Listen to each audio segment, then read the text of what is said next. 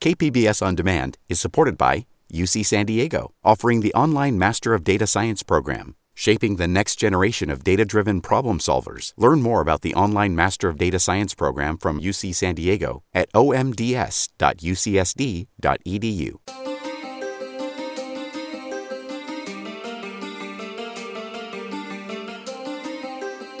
Welcome to another edition of KPBS Cinema Junkie Podcast. I'm Beth Accomando.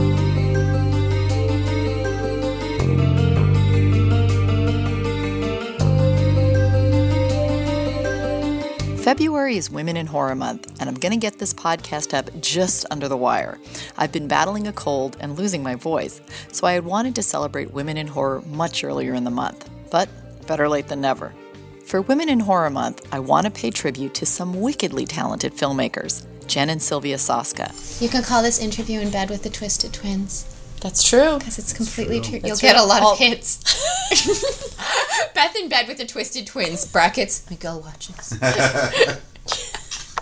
Maybe I need a photo to verify that. Well, Miguel Rodriguez of Horrible Imaginings Film Festival did get me that photo. You see, I hooked up with the Twisted Twins while we were both at Monsterpalooza, and their room was so small that the only place for all three of us to sit was on their bed. So, that's how I was lucky enough to get into bed with the Twisted Twins. And since they're masters at marketing, they encouraged me to promote my interview with those words. So for today's podcast, I go into the archives for a compilation of interviews I did starting in 2011 as I followed the progress of American Mary, their second feature film, through various festivals as it made its way to a distribution deal. I was first introduced to the work of the twin filmmaking sisters at the inaugural Horrible Imaginings Film Festival in San Diego. Festival director Miguel Rodriguez showcased their first feature film, Dead Hooker in a Trunk, in 2010, and I was hooked.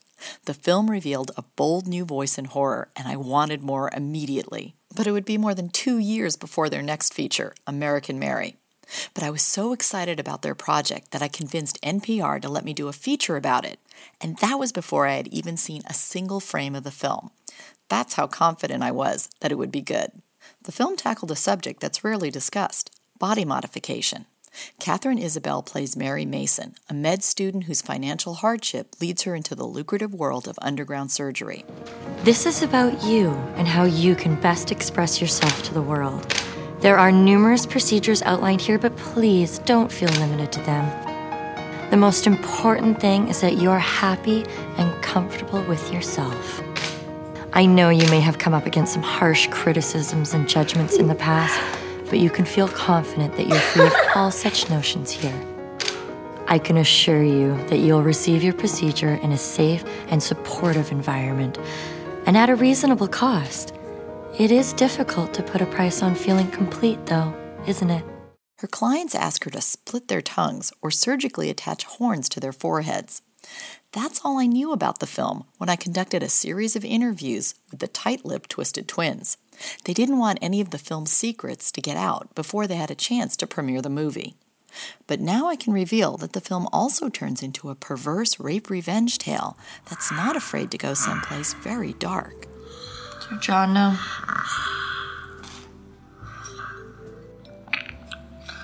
I'm changing specialties, Dr. Grant. Have you ever heard of body modification? Neither had I. Anyway, you know how you're always, always telling me that surgeons can't make any mistakes. So, in the spirit of practice, I've come up with a little list of the most popular procedures that we are going to try on you tonight.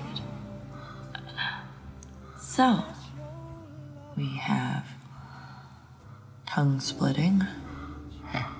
I know. Implants, sometimes referred to as 3D implants. Teeth filing. Genital modification. And voluntary amputation. So, I think we should get started. We have at least 14 hours of surgery ahead of us. And I would like to get it all done in one session. So, I'm just going to grab your little tongue right here. Isn't this fun? I'm still learning from you.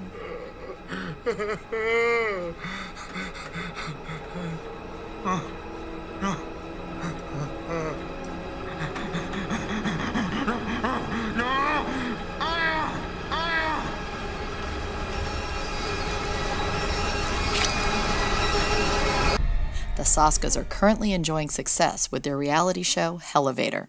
In fact, they just received their first Emmy nomination for Outstanding Host for a Reality Show or Reality Competition Program. They've also directed a pair of features for WWE Studios, See No Evil 2 and Vendetta. They campaigned to try and get the directing gig for Deadpool 2 because they're diehard fans of the comic, but they lost out to 87Eleven's David Leitch, but I'm still hoping they have a shot at Deadpool 3 because I'd love to see what they can come up with. I'm thrilled to see them achieve so much success, yet a part of me is sad that they haven't taken a break to make a more personal horror film again. One that would tap more deeply into their unique skill set and let us see once again that audacious and original horror sensibility that made American Mary such a kick ass film. To begin, here's my interview with Jen and Sylvia Soska just before they were to make an appearance at Monsterpalooza in Burbank in October of 2011. Miguel Rodriguez was in the room, but not in the bed with us, and he was very good about being quiet. But you can hear someone's stomach growling, but I can't remember which of us had forgotten to eat. I also speak with special visual and makeup effects artist Todd Masters, who worked with the Twisted Twins on American Mary. Here are the delightful, the adorable, the terrifyingly talented, and the oh so Canadian Jen and Sylvia Soska. I started the interview by asking Sylvia to describe what she could reveal about the plot of American Mary, which they were very carefully keeping under wraps. American Mary, yes. I would love to. It's, it's she's like my my baby, my second born. I'm very very obsessed with her, as CJ and Jen will probably tell you because I never shut the fuck up. Also, if I say the wrong thing, she will literally kick my ass. So I usually leave American Mary questions to Sylvia. I feel like I'm a grizzly bear with this movie, and it's my young. Anyways, it, uh, the movie follows a medical student Mary Mason, played by the incredibly talented and intoxicatingly beautiful Katharine Isabelle of Ginger Snaps fame. And uh, it follows Mary Mason as she becomes increasingly broke and disenchanted with the medical profession and uh, surgeons she once admired. And the allure of easy money and notoriety takes her into the messy world of underground surgeries that leave more marks on Mary than her so called freakish clientele.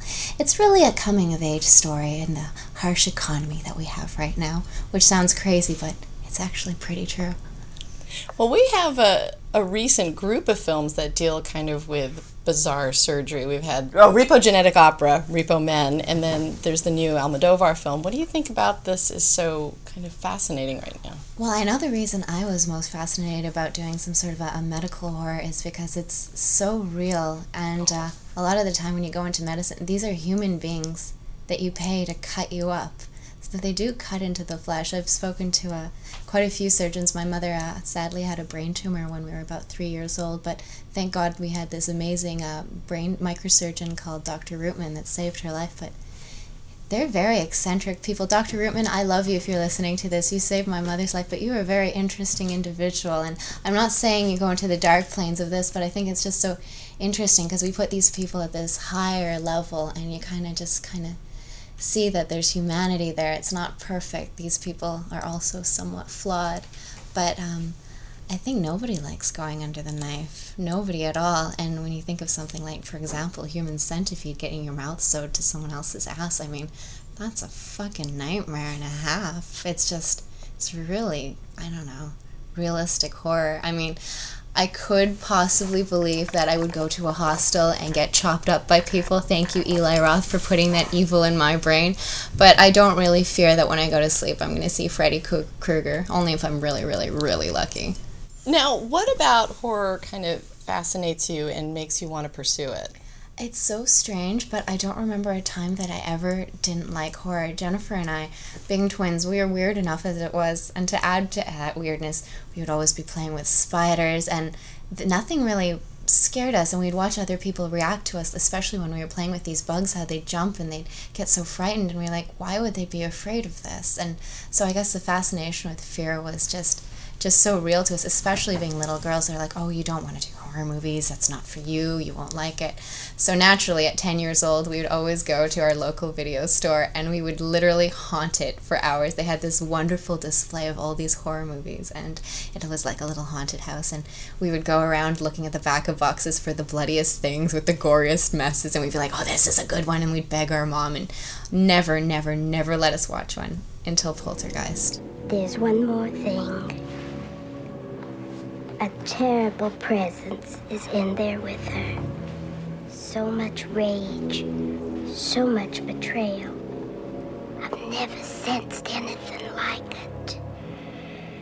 I don't know what hovers over this house, but it was strong enough to punch a hole into this world and take your dog away from you. It keeps Carol Ann very close to it and away from the spectral light. It lies to her. It says things only a child can understand. It has been using her to restrain the others. To her, it simply is another child. To us, it is the beast. She watched it with us, and we kept our cool, and then it was bedtime, and we freaked the fuck out. And she did something that actually literally changed her life forever. She sat us down and told us exactly what we had seen. She told us about the writers, the directors, the actors, and the prosthetic artists. And she told me everything I saw was systematically made by very talented artists with the intention of scaring me. And I was like, wait a minute, these people's job is scaring people for a fucking living.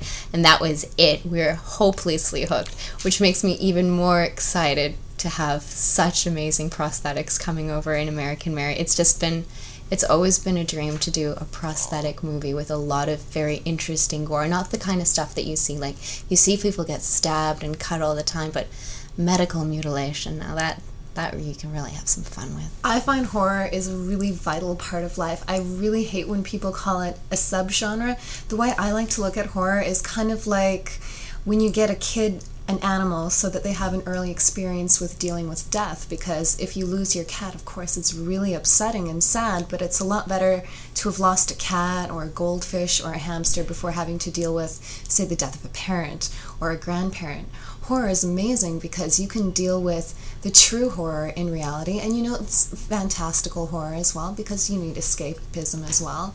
But in real life if you get attacked if you're raped if you're murdered if you have some horrible situation happen to you or someone close to you you don't have the convenience of just or the freedom of sitting there and watching it from a different perspective. You're in that horrific scene.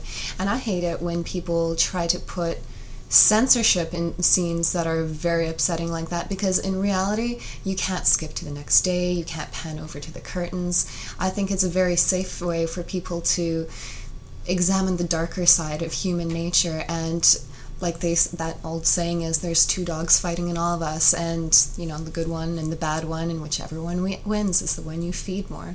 How difficult was it to get American Mary financed? Um, did you meet a lot of resistance in terms of the kind of story Oh my goodness, it was it was. I can't even believe it. It was such an uphill battle. It's still sometimes a bit of an uphill battle. We went with a wonderful company called Industry Works, which is actually the company that uh, worked as a sales agent to get Dead Hooker and a Trunk out. And then we had this really raunchy, I thought, really different script, and a lot of people were reading and they were really excited to see how the movie turned out but they didn't want to be involved at all and they didn't want to take the risk and nothing. As a matter of fact, what happened is my parents ended up mortgaging their house to get the first big chunk of funding so people would actually be like, oh, you're not the first person in. These fuckers already have their money in there, so it's a little bit more of a safe investment. But thank God we found a, a really good team that actually knows the story, read the script, and they're really they're really excited about it. I remember there's this one gentleman who's a very big guy and he has a movie out with a star in it and it's been in a bunch of theaters and it's a piece of shit and he lost a lot of fucking money on that.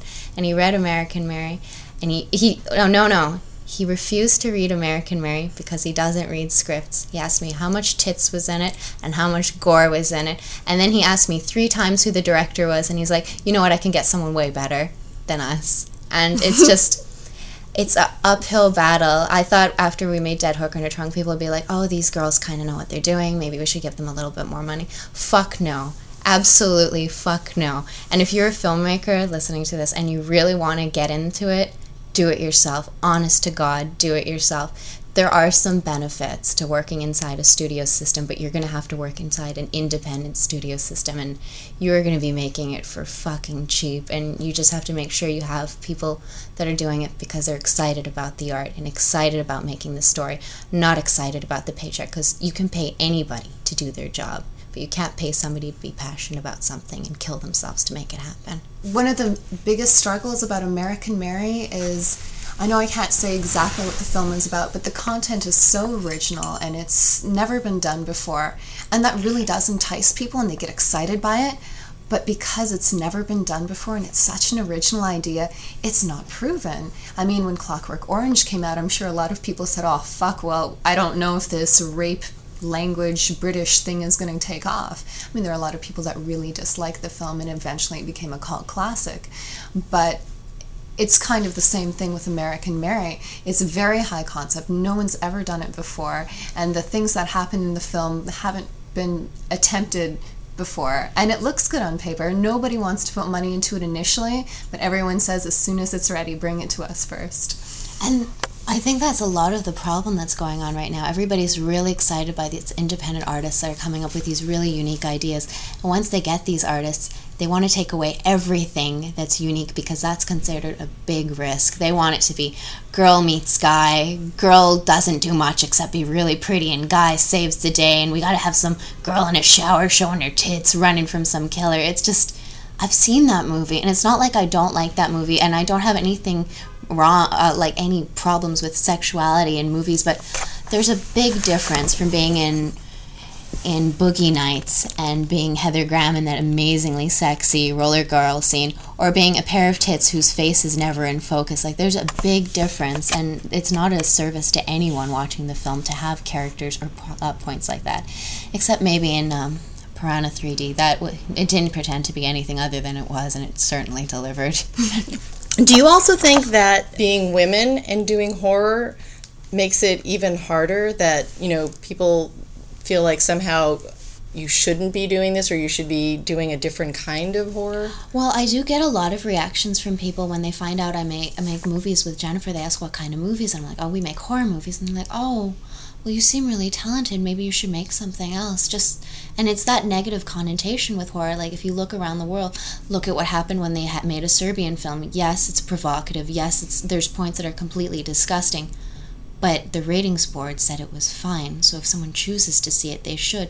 For uh, this happened in uh, Canada, in Montreal. There's a prosthetic artist called Remy Couture, and he was actually taken to court for moral corruption because his prosthetic effects look so good, and it just feels like you're upset about real life situations, and who are you taking it out on? People that are just making movies that are reflecting things that are actually happening. It's always been easy to have a bad judgment of horror because what do you th- to the person who doesn't know about horror, who doesn't love the movies, you expect it to be people that are obsessed with death, like actually enjoy human suffering and want to have it provoked in that. And it's it's very uneducated. And one of the coolest uh, experiences I think I've ever had is when uh, Dead Hooker in a Trunk was banned in a theater in Saskatoon for its title alone. We got me- uh, letters from around the world, people who didn't even watch the movie or like the movie, defending it. We had um, we actually had a university professor from New York who went out, watched the movie, and she wrote this huge big thesis about it. Now it's so unbearable that they would ban the movie for such a stupid reason, and it's true. It's um, it would be absurd to name something "Dead Hooker in a Trunk" and not have it be satirical. It's, it's, it's dis. It would be disgusting, and it would be socially irresponsible to to what is the word glamorize that kind of yeah. violence against people sensationalize sensationalize I, my sister has half my brain unfortunately i get to borrow it sometimes but I, one thing about being females in horror, especially since uh, Diablo Cody came on the scene and uh, Kathryn Bigelow's Oscar win, people kind of looked at it like it was a niche, like a cool, like, oh, look, you're a girl. That's a cool marketing angle. What can we do with that? But it's also double edged a lot, especially if. Um, if you're an identical twin, there's this fetish going around where people think that they're magically going to have a threesome right away, and there's you present yourself in a certain way and you find you're you're always breaking down people's perception of you. And I can't tell you how many times I've even gone to big agencies in in Los Angeles and they said oh they want to sign you as a client. And then I go Jen because she's the single one gets a phone call right after the guy wants to fuck her. And oh yeah no I'm not going to sign you but I would love to take you out for dinner. And it's it's the same and you know what? I it's it's hollywood baby. I bet some guys get the same phone call after they go in. It's tough for everybody. It's really tough. I feel the expectation is different for women. I do know that there are some women out there that have their independent films and they say, oh, it's because I'm a woman that it's not getting out there.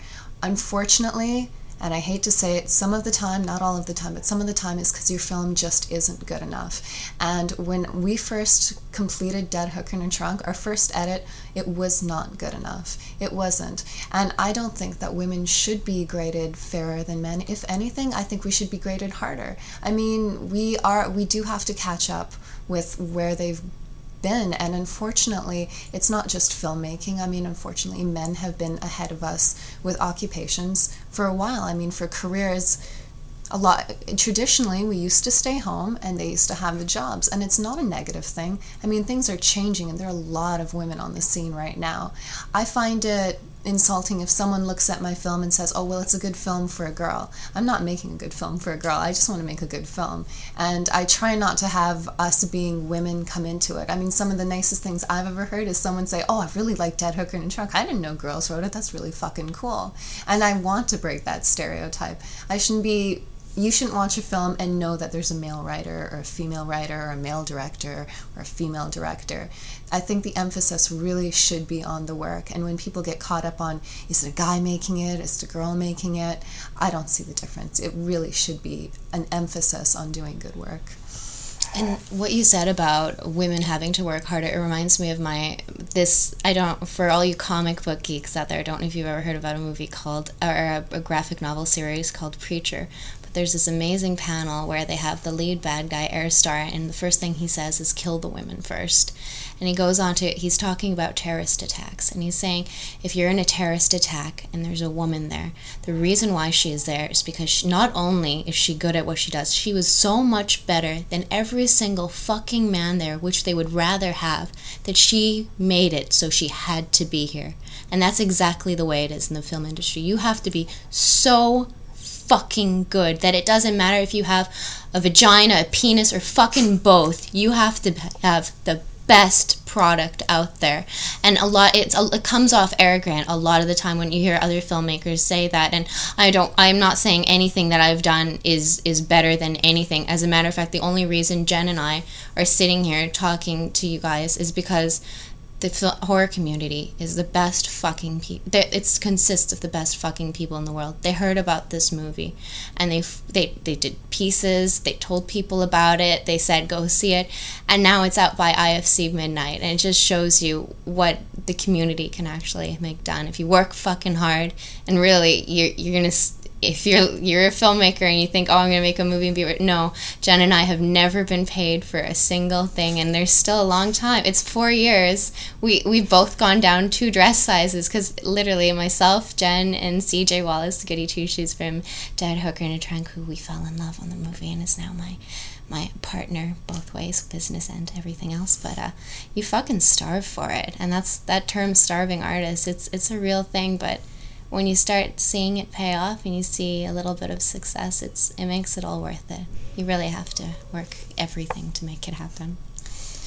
Now, do you think either Dead Hooker or American Mary are a film that could have been made within a studio system, or are these films that really had to be made independently? Dead, go ahead. oh, I think Dead Hooker in a Trunk, there's no way in hell it could have been done with a studio The plot, if someone was to say that there's a consistent plot, they might have been smoking a little bit too much weed or drinking a little too heavily during the screening. We actually structured the plot of the film to follow more like a video game plot so that you'd never know what was going to happen. I hate watching a movie and the first five minutes in, you're like, oh, well, I'm not sure why that character is there. He's probably the bad guy. That's the good guy happened to me when I was watching Shutter Island. Spoiler alert for anyone that hasn't seen Shutter Island. I looked at it and said, God, I sure hope Leonardo DiCaprio is not just the crazy missing patient. And then through the entire thing, as it progressed, I was like, no, it's just too obvious. And then it ended there. And I was so angry because I really wanted to see Martin Scorsese scare the shit out of me. And, you know, he did. He, he's Martin Scorsese. It's not like he fucked up, but that one plot thing I saw from the beginning. Dead Hooker in a Trunk the way we structured it, the way we shot it, the, the feeling behind it, it wouldn't have been the same if it was studio film. Everyone came out and volunteered their time. It was done during the writer's strike. Almost nobody made anything to work on Dead Hooker in a Trunk. It was truly a passion project. And I think if it was a studio film, it would have been it would have been completely a different creature by the time it came out. It wouldn't have been the people's film, and I really feel Dead Hooker in a Trunk doesn't just belong to us, but it, it belongs to the people that watch horror movies and think, I wish this would happen. I wish this semi truck would show up and take her arm off. Well, yeah, it happens. Yay. We wanted that to happen too. And uh, American Mary, I think with a studio, I think it's a bit too high concept for a studio to have really got it, and especially the way we're doing some of the things, some of the tricks, and some of the people that we're bringing in. I don't think a studio would have been comfortable enough. Well, the thing is, the studios aren't paying for movies to get made anymore, especially from new artists. They want to make their Twilight. They want to make their big superhero movie. They want to make the thing that they know they throw a shitload of money at and they're going to get a shitload of money back. As a matter of uh, most studios do acquisitions right now. We've had almost every major studio read the script for American Mary and they like it. They don't know if Jennifer and I can pull it off, but they really like it. And they want to be the first to see it, but they will not put a penny in and they will do nothing to support it and that's kind of a reflection of the times especially it's there's a dissol, dissol, dissolution or dissolution the disappearance, the the end of the middle One class. Of those D words. There is no middle class. The middle class is disappearing. It's just going to be rich and poor, and the same thing is happening with film. There's not going to be five million dollar budget. It's going to be under a million, and these hundred million dollar giants and that's just the reflections of the times. The big studios don't want to take a risk on this. If they put in like $5 million to make American Mary and nothing came back from it, they don't want that time. They want to have some guy with his shirt off doing some PG movie where they can have the underage kids in there because you know Taylor Lautner. I think he makes beautiful backflips. And Taylor Lautner, you ever want to be in a really good horror movie, you come look me up. I think I could do something awesome with you. Britney Spears too. I've changed my mind about you. I think you could be a really good actress. so where did the idea for American Mary come from? I mean, what kind of drove you to make this as the next film? Oh, this is such a funny story. Um, when Ameri- when Dead Hooker in a Trunk was done, the very first cut, we made a, a little trailer, and uh, the movie was so inspired by Grindhouse. We sent uh, the the trailer to every single director involved, and we never expected to hear anything back. We just said, "Our story, you inspired us. Thank you so much." Two days later, I hear from Eli Roth, and he's just, he's been such a sweetheart. He's such a supporter of independent filmmaker, and he, he's, he's, he's a, a dude feminist, and I know that sounds weird, but he re- he really likes chicks. Just watch Hostel 2, and he wants the girl to be the one that kills the girl and also to be the bad guy. But um, after he had we had done all the the talking about Dead Hooker and Trunk, he asked us what other scripts we had, and I didn't have anything at all. So I so I lied and I said, um, I have a whole bunch of ideas, Eli. I got so Which one do you want to read first? I got this one, this one, this one about this medical student. And he's like, Yeah, I'll read the medical student one. I was like, Oh, cool. I just got to do a little pass over it and I'll send it over. And uh, the medical student idea had come from uh, something I saw on the internet that truly, truly, truly disturbed me. And uh, it was something that left a mark on me. And when something scares me, I kind of fixate on it and I want to learn everything about it. And uh, I know this is so unfair. What did she talk about? What is she seeing? The last cameo scene. Jennifer and I are actually uh, ending uh, or stepping away from acting for from now on and to just focus on writing and directing. So we're gonna have one final uh, cameo role in this, and that actually happened in uh, real life a little more grotesquely than it is in the movie. I know it's a little bit of a cop out, but don't worry, another scene will make up for it. And uh, oh my goodness. And they said you have to be an identical twin to understand why somebody would do this. And I thought, no, no, somebody wouldn't want to be an identical twin to do this. And I was like, it's so scary. It might actually be a really funky concept for a movie. And uh, we got together. We wrote the little outline. We had it done in two weeks, and we sent it away.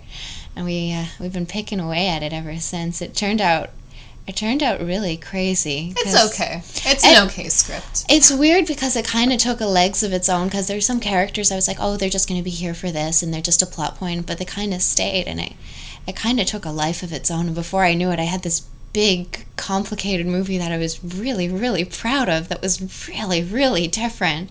And uh, and then the next time I saw Eli, I was I, I had to admit it. I was like, Eli, I have something to tell you. He's like, what is it? I was like. I didn't actually have American Mary already writ. I just lied to you, and then we wrote it in two weeks. He just looked at me and laughed. He's like, "Yeah," and then and then he asked me to pitch him the movie, which I did, and he told, did some. He's amazing, tough love. He said, "Your pitch sucks. Work on it," and I did, and now it's getting made. Thank you so much, Eli. You guys are really teases though, because you're like I totally I want so I know, much I know. talk about it, but here's something that's a little juicy that that hasn't been done. Uh, I've there's rumors a lot of times when you watch horror movies that oh they didn't have the budget for this, so they did it in reality, like they actually did this to someone. Well, we we are working with a modest budget, but I thought it would be kind of a thrill if we mixed real stuff with some of the prosthetics. So when you watch the movie, you won't be able to tell if something's really happening or if it's something completely fabricated. So it's good. It's gonna be pretty raunchy. There's a few days that the crew's like, "Can I not have to come in on that day?" I'm like, "Yes, everybody doesn't have to come in on that day, except for the DP. You have to be there."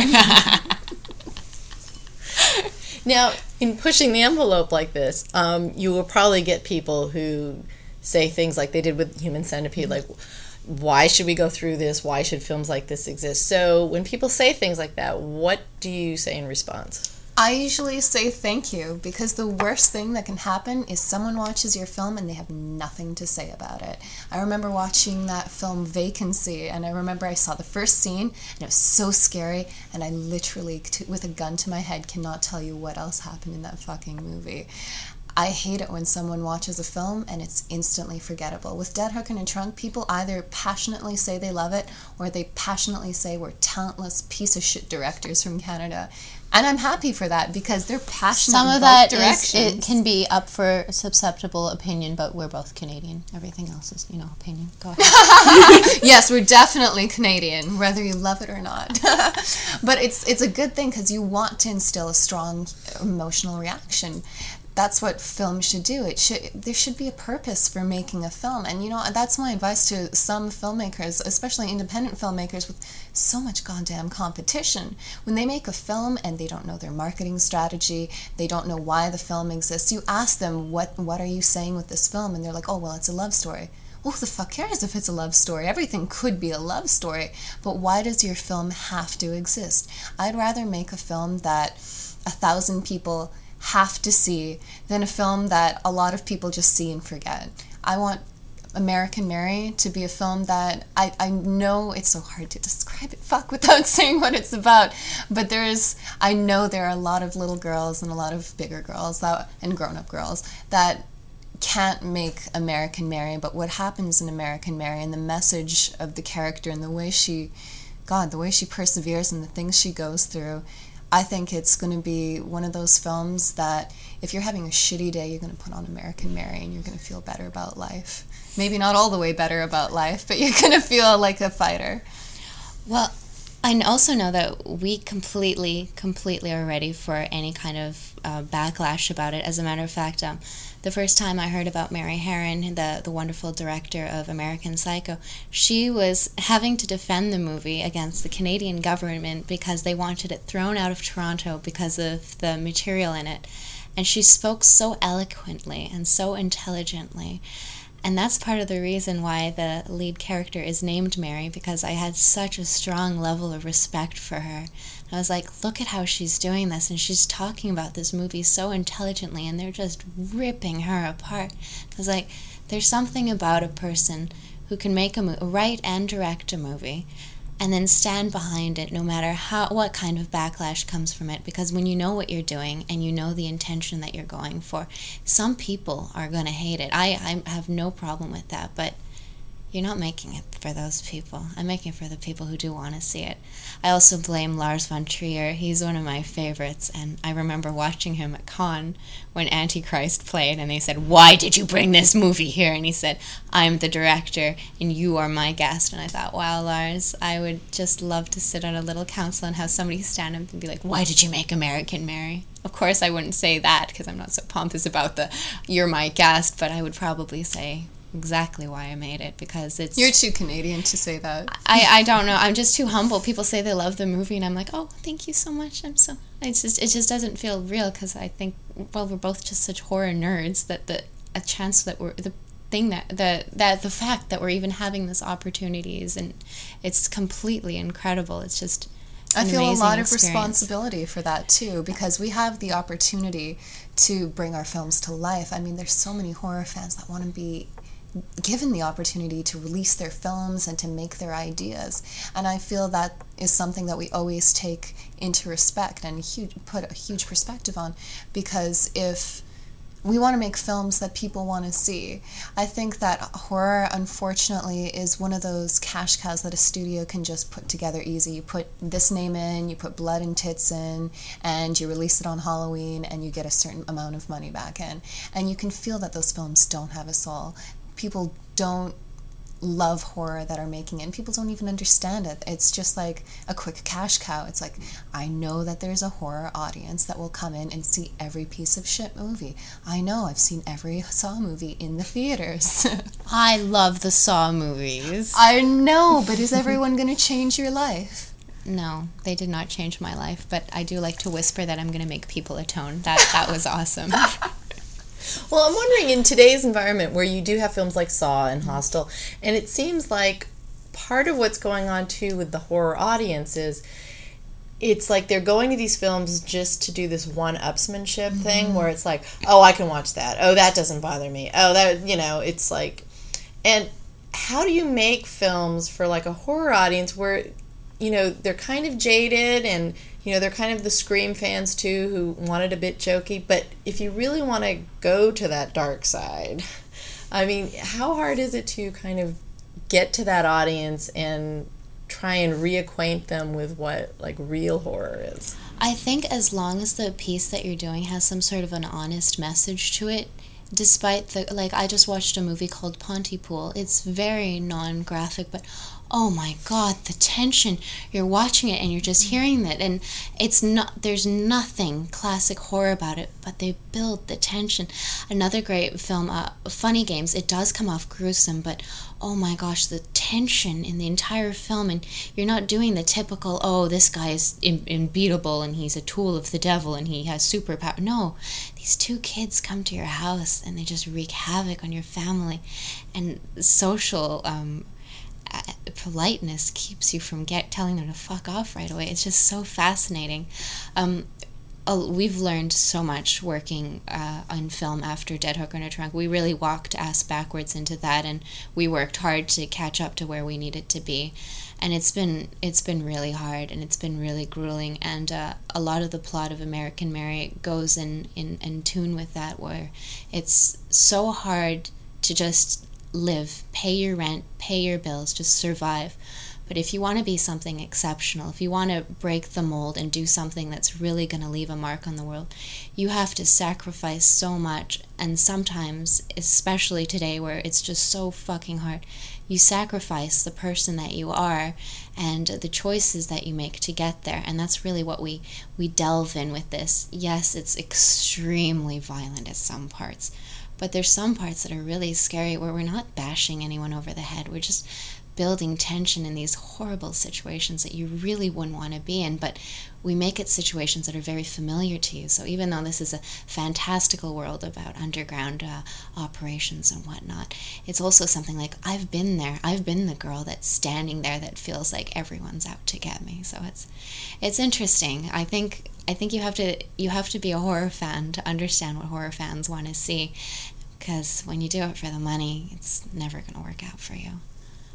I think when the emphasis uh, is purely on the horror, it can only turn into a one upmanship.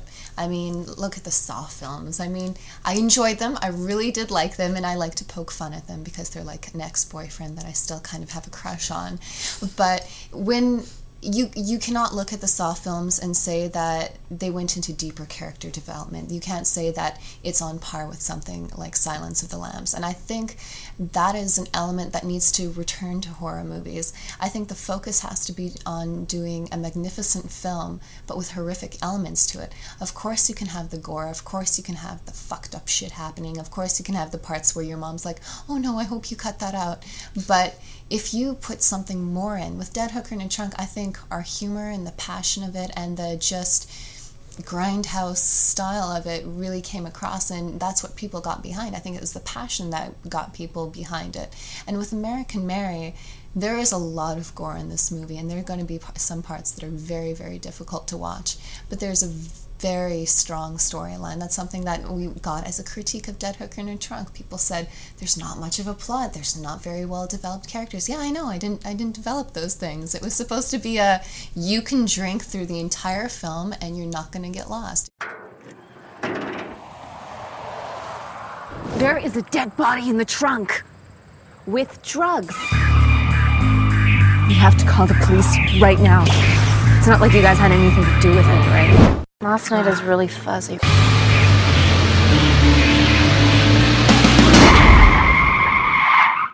I'm gonna go bury the body.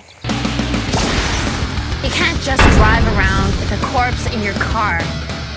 If you want to look for deeper meaning in Dead Hooker in a Trunk, I can tell you about the religious undertones. I can tell you our feelings about violence against women. I can tell you that I prefer to write a heroic character and not write it as a woman, but just cast a woman, like with Sigourney Weaver in the Alien franchise. But I think it would, if you were just going to focus on horror, it would just be more and more gore. And I was having this conversation with Todd Masters that at some point, if it, the emphasis is just on horror, I mean, he does prosthetics and of course he does horrific elements, but he does prosthetics for sci fi and he does prosthetics for normal, well, quote unquote normal shows as well. And at a certain point, if you're just trying to gross out your competitors, you're just going to have some unwatchable crap and you're just going to have gore for the sake of gore. And that's fine. I mean, everyone wants to turn on something bloody or something sexy or something stupid sometimes. But then again, who's going to watch that film over and over again? Of course, there's a niche audience, but if there's a film like Silence of the Lambs that you can study in film school and you can have theological discussions about and you can really break that film down with all its crucial elements, that's something that becomes immortal but I don't know if we're going to be talking about Saw in the future. I bet we are, the first one, because there, it was very, very clever. But the unfortunate thing about turning a film like that into a franchise is that it's expected at the end of each film to have a twist. That's my same feeling with M. Night Shyamalan. I think he's a wonderful director, but I want to see him do a twist. That's no twist. I want him to go through an entire fucking film and you're waiting for the twist and it just ends because that would be original. The same thing happened with Scream. You're just sitting there, and I find I'm not even watching the fucking movie. I'm just looking at actors or characters that don't seem to be well rounded enough and saying, okay, well, that's probably the killer because I don't know why she's in the movie, or he's probably the killer because I don't know why he's in the movie. Now, talk a little bit about why you chose to use uh, prosthetics as opposed to CGI. I mean, aside from budget, but um, I mean, there's a real reason for making that choice. Well, prosthetics are really what got us into really loving horror filmmaking. It was just watching the actual physical thing. And uh, you look at a movie, a classic movie like The Thing, you see the effects, and they still live up to today. I watched the first Spider-Man movie because I'm a Spider-Man nerd, and I'm like, oh look, Spider-Man's floating. Oh look how look how stupid this is. It's just, it just seems like a disservice to the storytelling. Mm-hmm. Sometimes a movie is so good You still like it if the effects are crappy. But why do it? Why do it when you can actually do it in a proper way? And I know prosthetics are a little costly, but use them where they count use them where we we made a, a, fake head for Jen in Dead Hooker in a Trunk so we could pop an eye out of her socket and that was that was worth the extra little bit of change. It's a very special moment in the film. Also, we're definitely 80s brats. I grew up watching stuff where you actually had stuff there, like Jacob's Ladder. They had the use of real life amputees, and that was horrifying. They used real life amputees in uh, The Thing as well. And another unfortunate thing about CGI is that it's changing constantly, which is a good thing. Except if you look at, say, a music video that Queen did back in the day, you can tell that it was made in the 70s. You're instantly taken out of the moment the Hulk movies are an example I come back to. I love superhero movies and I love the Hulk, but I watch it and I'm not seeing the Hulk. I'm seeing some big, massive CGI thing, and it just completely takes me out of the story. And maybe it's just me because, I, admittedly, I am the pickiest person to watch movies. I'll be like, oh, I don't like that lighting, or oh, that shot's almost symmetrical, or oh, the background is disgusting, or oh, that wardrobe is so obvious.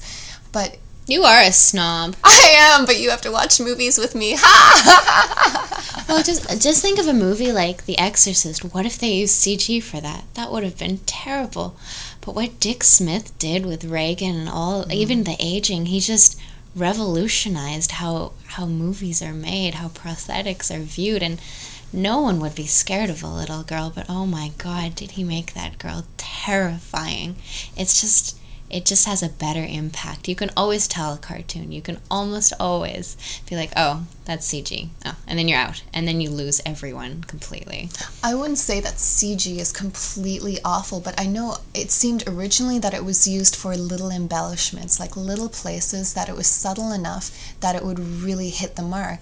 In Dead a Trunk, sorry, spoiler alert, there's a scene where uh, our junkie loses her arm and we have a lot more footage, but we had to minimize it to only be that much because any longer it would have looked fake. Any longer it had to be that fast and had to be that abrupt. And that's how I feel about CGI, especially if it's supposed to be an embellishment, if it's supposed to be adding to an effect. And again, coming back to the Hulk, if they could make dinosaurs for Jurassic Park, I mean, my God, can't you make like a Hulk creature or make a small one and just Lord of the Rings it, just proportionately make it bigger? There's got, I mean, somebody's got to try it. I'm sorry, Joss Whedon, I'm still going to love the CGI in Avengers, I promise. well, is it also partially that if you're using CGI, your actors are not mm-hmm. as engaged because it's something that's going to be added later, and with the prosthetics, it's something that's there. Oh, definitely. Well, you, it's so cool when you have the pro- I love having actors who haven't had prosthetics before do the prosthetics because like it's exciting. Everyone, you have a prosthetic day, everyone is smiling, everyone is excited about it. You have a tennis ball and a stick, people don't get as excited to see it come around. Oh, look, he's over here. Oh, I'm so scared. I know it's called acting, but it's kind of like a disservice to your actors to not give them something to act against. I would say that Who Framed Roger Rabbit is absolutely my favorite film. But you know, it's almost like CGI's, CGI has gotten a little bit lazier in the day because I watch Who Framed Roger Rabbit and I see like Roger will jump on the bed and there'll be little footprints of him sitting there, and you have Bob Hoskins giving him exact eye contact. And I think because it was one of the first films that were done like that, you know, Oscar winner, special achievement, they had to do it really, really well because people were looking at them to fuck up. And now it's somehow just gotten a little bit more lazy where, oh, well, people know it's CGI, well, we're not going to try and cover it, it's just too much work. Yeah, it is a lot of work. And if you're going to pardon me, and go down that route, you should put the work in absolutely because you're going to pay for it in the end when someone's sitting there rolling their eyes, being like, oh, when's Hulk going to turn back to Bruce Banner? Okay, I think you guys probably need to get ready for Oh, that's right. Oh, we're ready-ish. Whenevs. Calorie till. Oh, it's 6.30. 6.30. Oh. Yeah. It would be more than six months later that I got to speak with visual effects and makeup artist Todd Masters at his warehouse offices.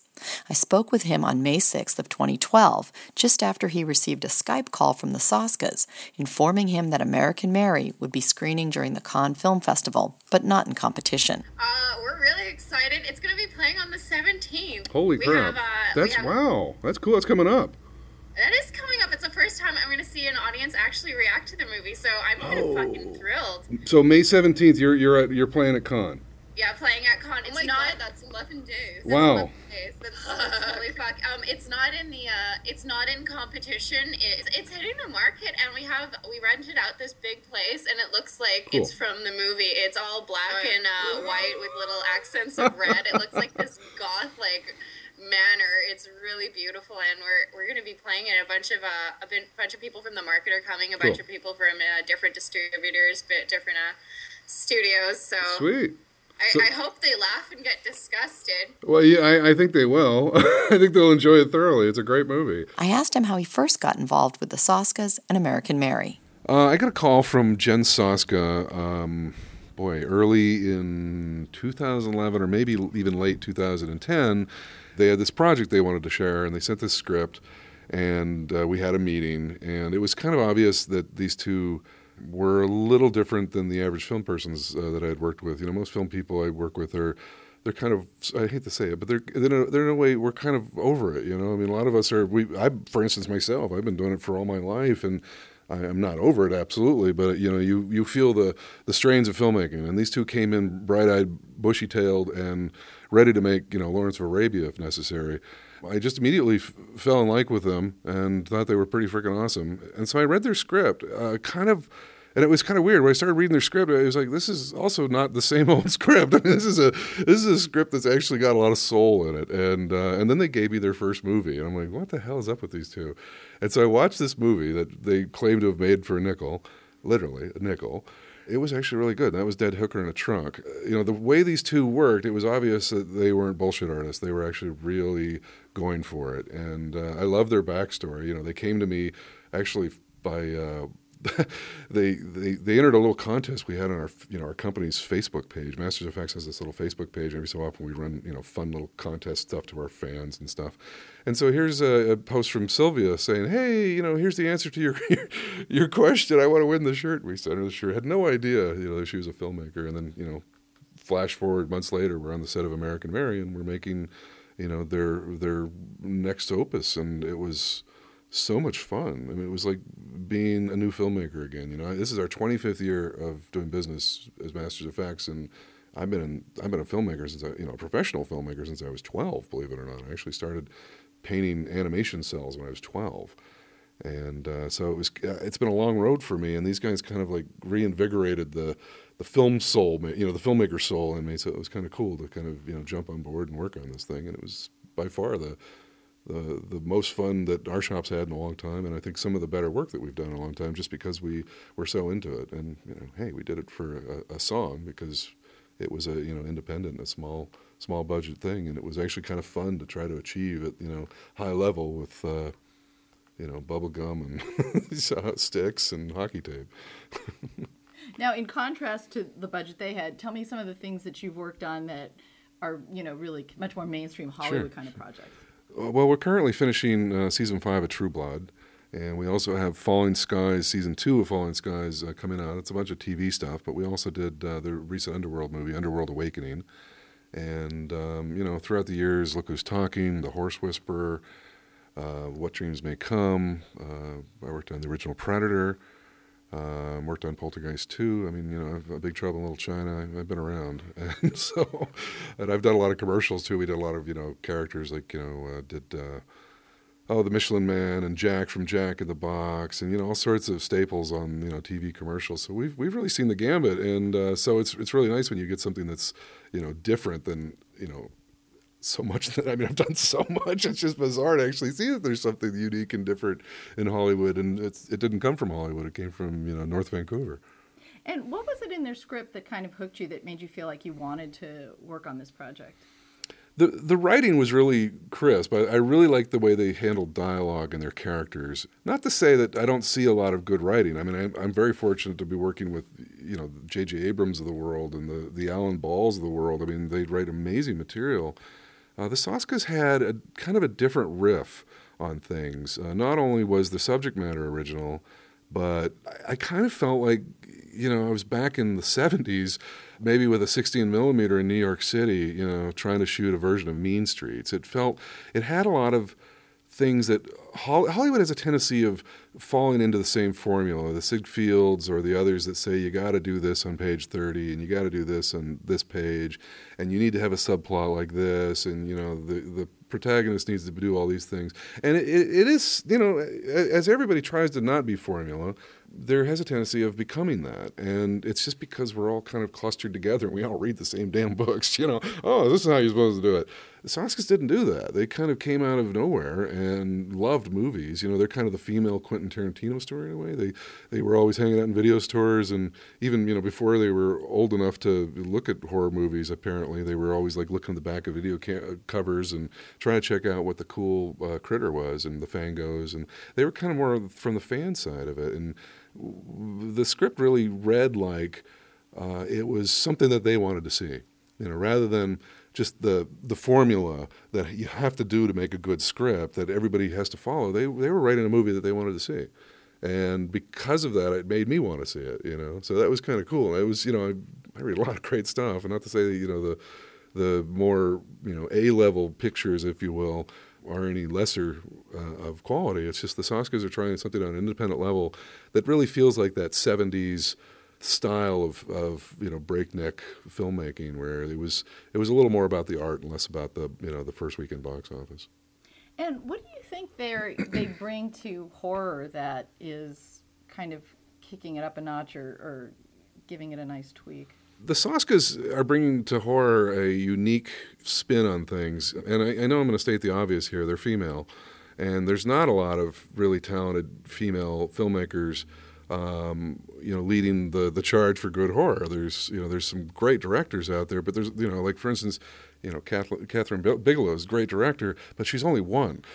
Here we have two of them, and they're you know they're great directors, they're great writers, and uh, you know they've even performed in their first two movies, and really good actors, and I guess they've done their own stunts. and I don't know, maybe did the coffee. They because they're they're women, they seem to stick out of a male-dominated genre.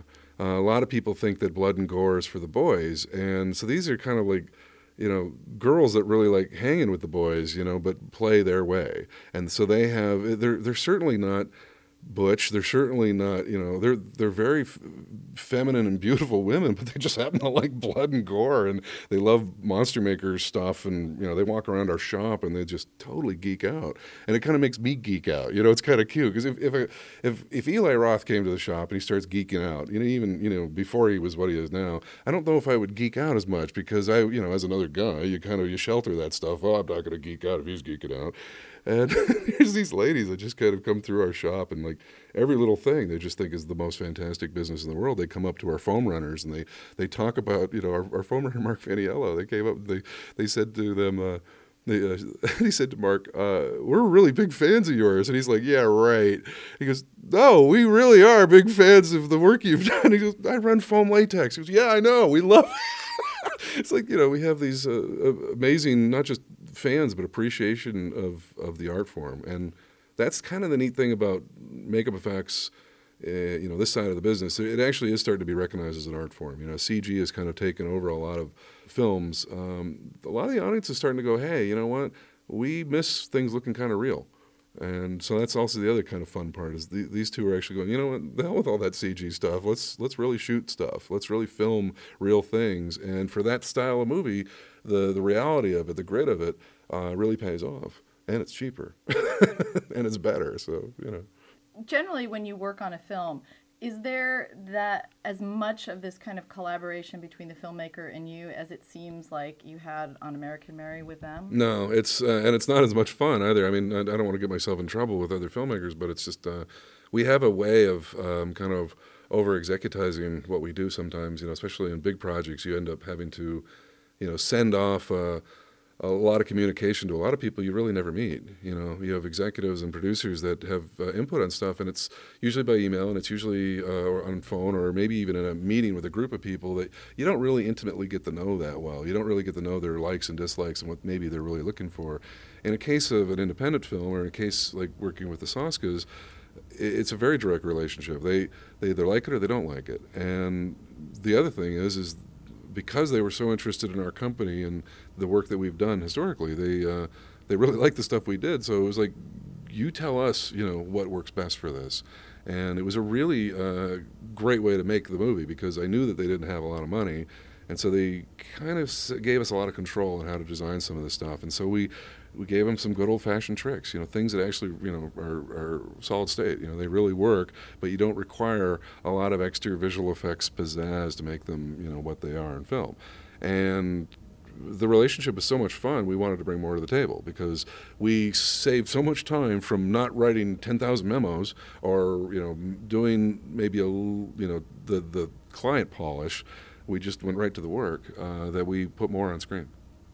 Well, also it just seems like the collaboration began early, so that it mm-hmm. seems like the effects were so well integrated into what the film itself was about because it's about I mean, it deals with underground surgery, so it seems like that's such an integral part of the story right, that right. you guys were brought in early and really factored into. Yeah, yeah. There was, there's, you know, whenever you're doing a film like this, I mean, this this involves, uh, you know, a medical student and some pretty unusual surgeries, and you know, doing things like that, you want it to feel grounded, you want it to feel believable, so you can really kind of get the emotion.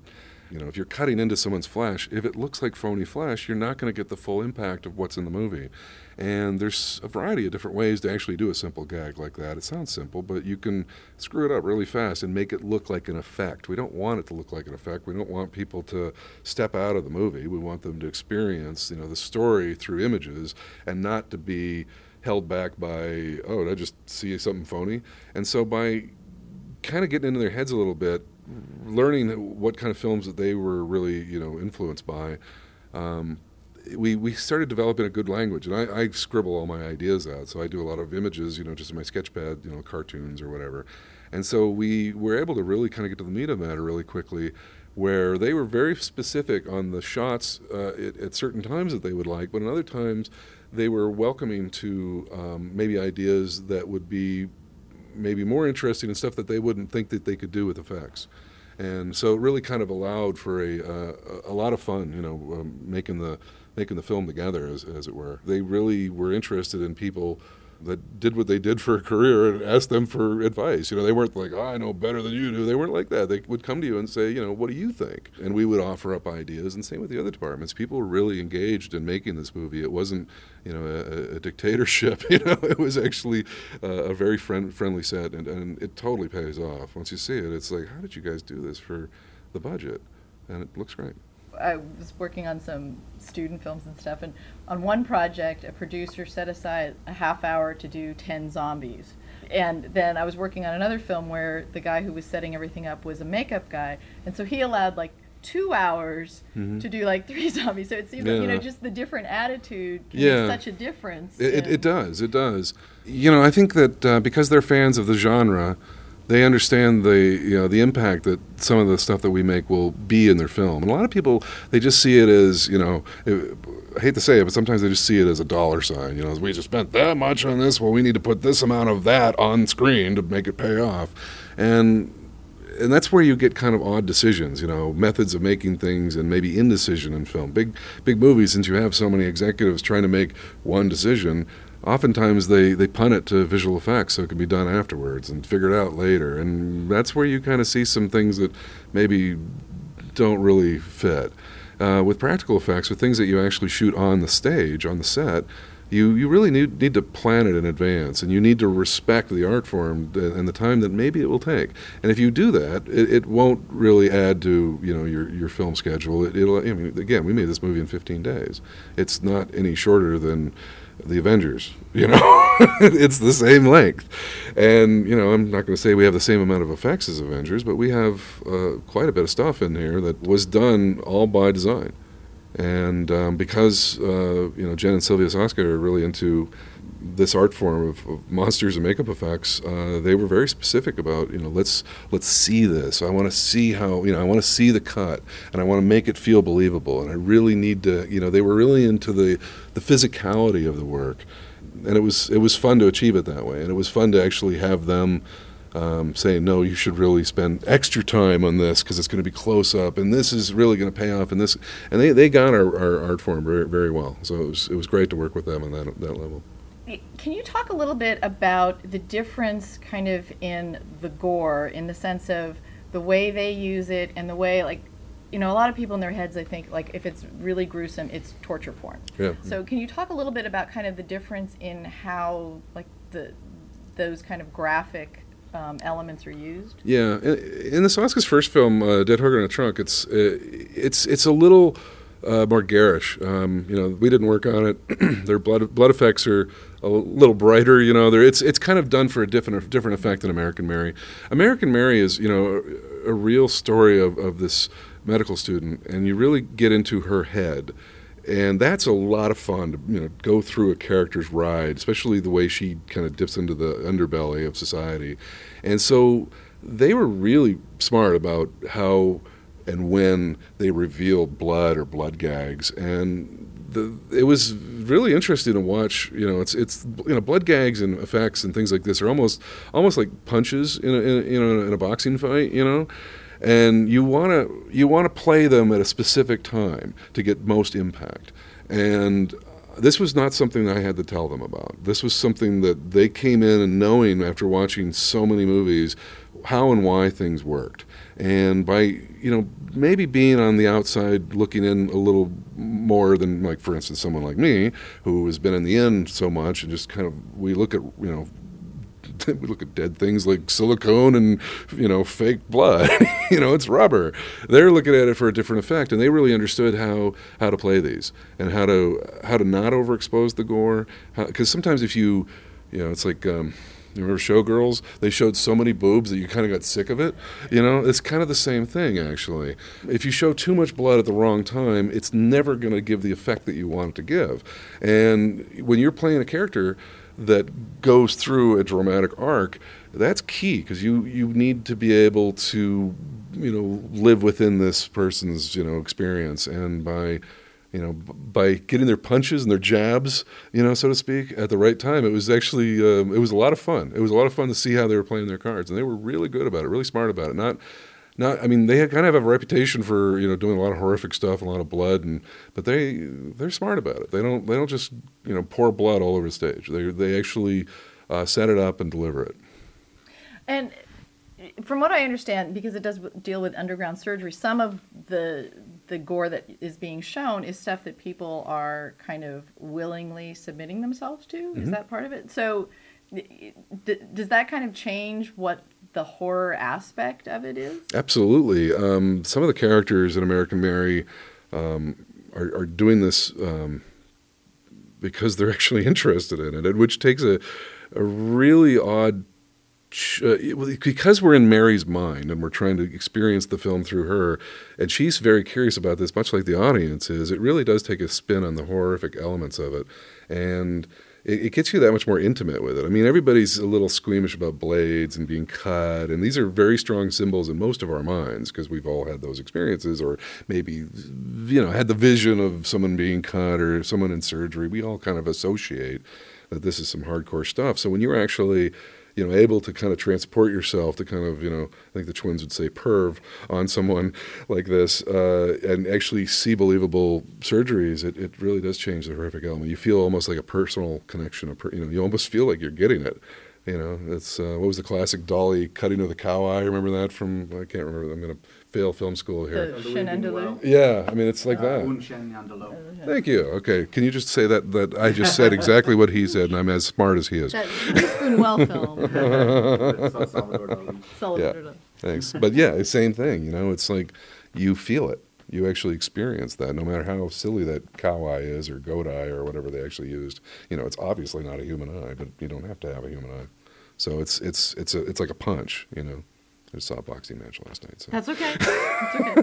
The analogy thinking- of the afternoon. I was just thinking one of the like one of the most like one of the scenes that I, I don't generally turn away from films, you know, Yeah. even horror. But there was a the documentary. Oh, I can't forget. I forget the name of it. But it was about a porn star, and she let them film her liposuction, and it was just like the sound Yep. and and like the the person doing it was just like you know like shoving Mhm, this mhm. and you're just looking at it. Just at like it a job. Well, the like people willingly subject themselves to that. the cl- the closer these associations are in our life experience, you know, the more pain we might feel to them. So if you can actually tap that, you know, because I always design monsters with that in mind. You know, when you design like H.R. Giger uh, always was, uh, we always talk about Giger and like the design of Alien and all that. And he was really smart about not just how it was designed, but also how Ridley Scott filmed, you know, the first Alien. You know, just by revealing, you know, little tight teeth and drippy slime. He was hitting all the associations that we all are afraid of. And so, you know, the thing about any monster, whether it's rubber or, or pixels, uh, it's it's a lot less about how much you see. You you really do kind of want to tease audiences with you know a an association. So in a case like uh, you know Giger's Alien, you know, it was like sharp teeth and drippy stuff. It was all this stuff that was teased. They never really showed it until the end, and then you're kind of disappointed. But throughout the movie, you're building it in your head, and these are scarier monsters in your head than you're ever going to see through your eyes. It's it's that uh, old thing. I mean, you you, you want to kind of tease in these cases, and and use these associations to your benefit in a horror film. And uh, the great thing about you know a film about surgery is that everybody is sort of familiar with you know what it, what that type of direct pain would be. So if we can make it and make it believable and make the audience feel it, then it, it really heightens the experience.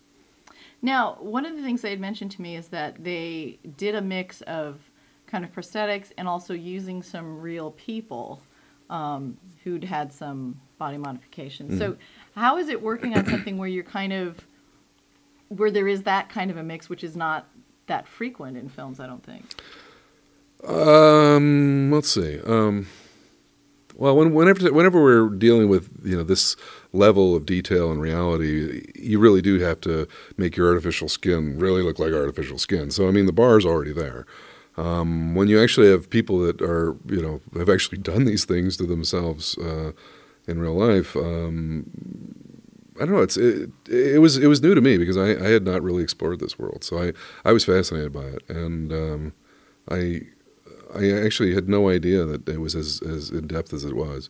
Uh, so it actually was a great challenge, you know, because here's here's a shop that's used to make a lot of fantasy characters, and you know, fantasy characters are usually you know taking and misshaping faces and using you know the the design of face and, and all that, and and there's a particular direction you go in terms of design. Like you know, if you want to make something evil, your brows are usually angled. You know, there's there's certain base rules.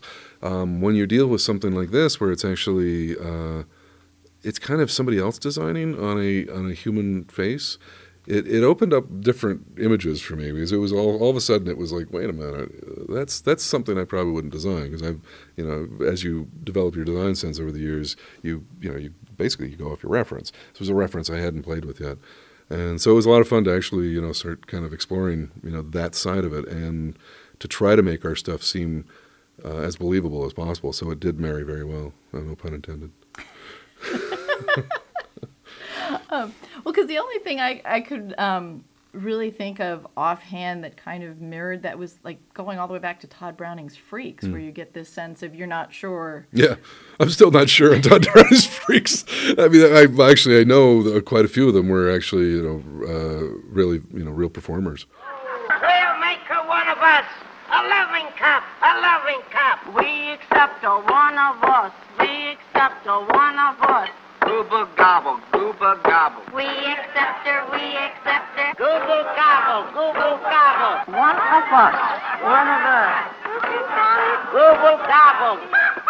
They're going to make you one of them, my peacock. Uh, I have a hard time watching that movie, and I didn't have a hard time watching American Mary. But yeah, you're right. You're right. It is, it is very similar. Um, I actually really enjoyed American Mary. Uh, I mean, I've still I still haven't seen the final, but I saw an earlier cut, and if you can if you can like an early cut of a movie, you know you're on the right track. There is a certain level of discomfort that you get when you know the subject matter, um, and I, I, wasn't put off by it. It was odd. It was it, you know there's it's an emotional ride. I'll just say that, and uh, it was it should be a lot of fun to see how everybody else takes a peek at it. So. And I'm not sure how the story plays out, but on a certain level, it, it sounds like they're not being judgmental of the people who right. kind of go through the, the, this underground surgery.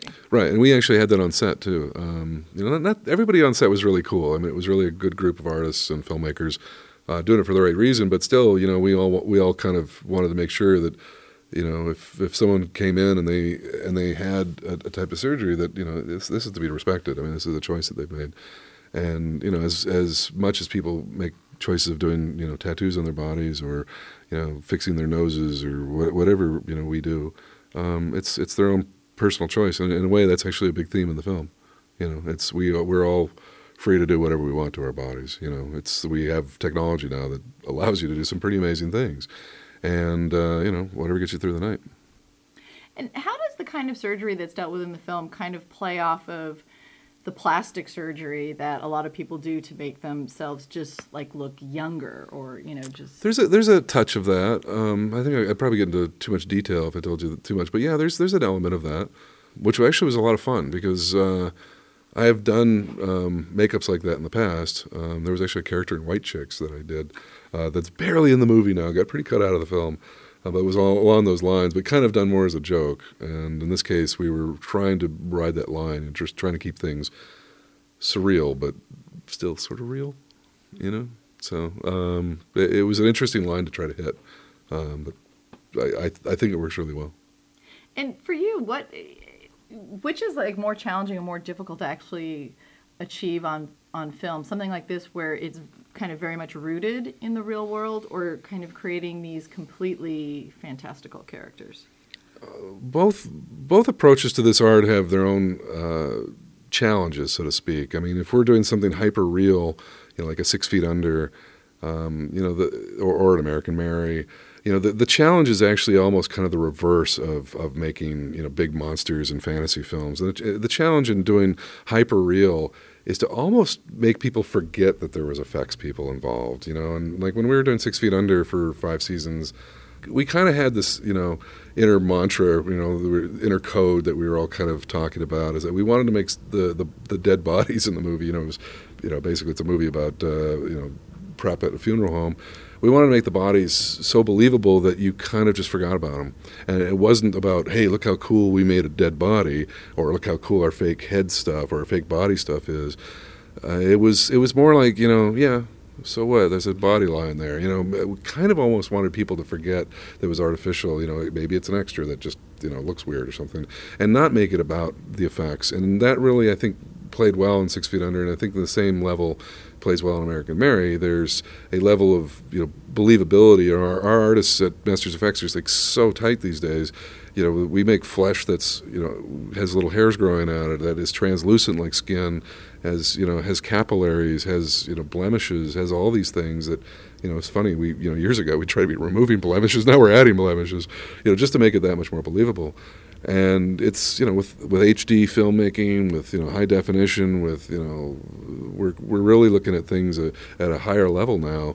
Um, our our work has to be that much tighter to, for it to be completely believable, and so it is kind of this interesting challenge. But it's it's almost like the other the polar opposite side of the spectrum from you know making uh, say a big monster for Fringe or you know a, a werewolf for Underworld. Um, they still have to be, have a, a, hyper end of detail because we're still you know using the, the same you know eyeballs. They're still the same cameras.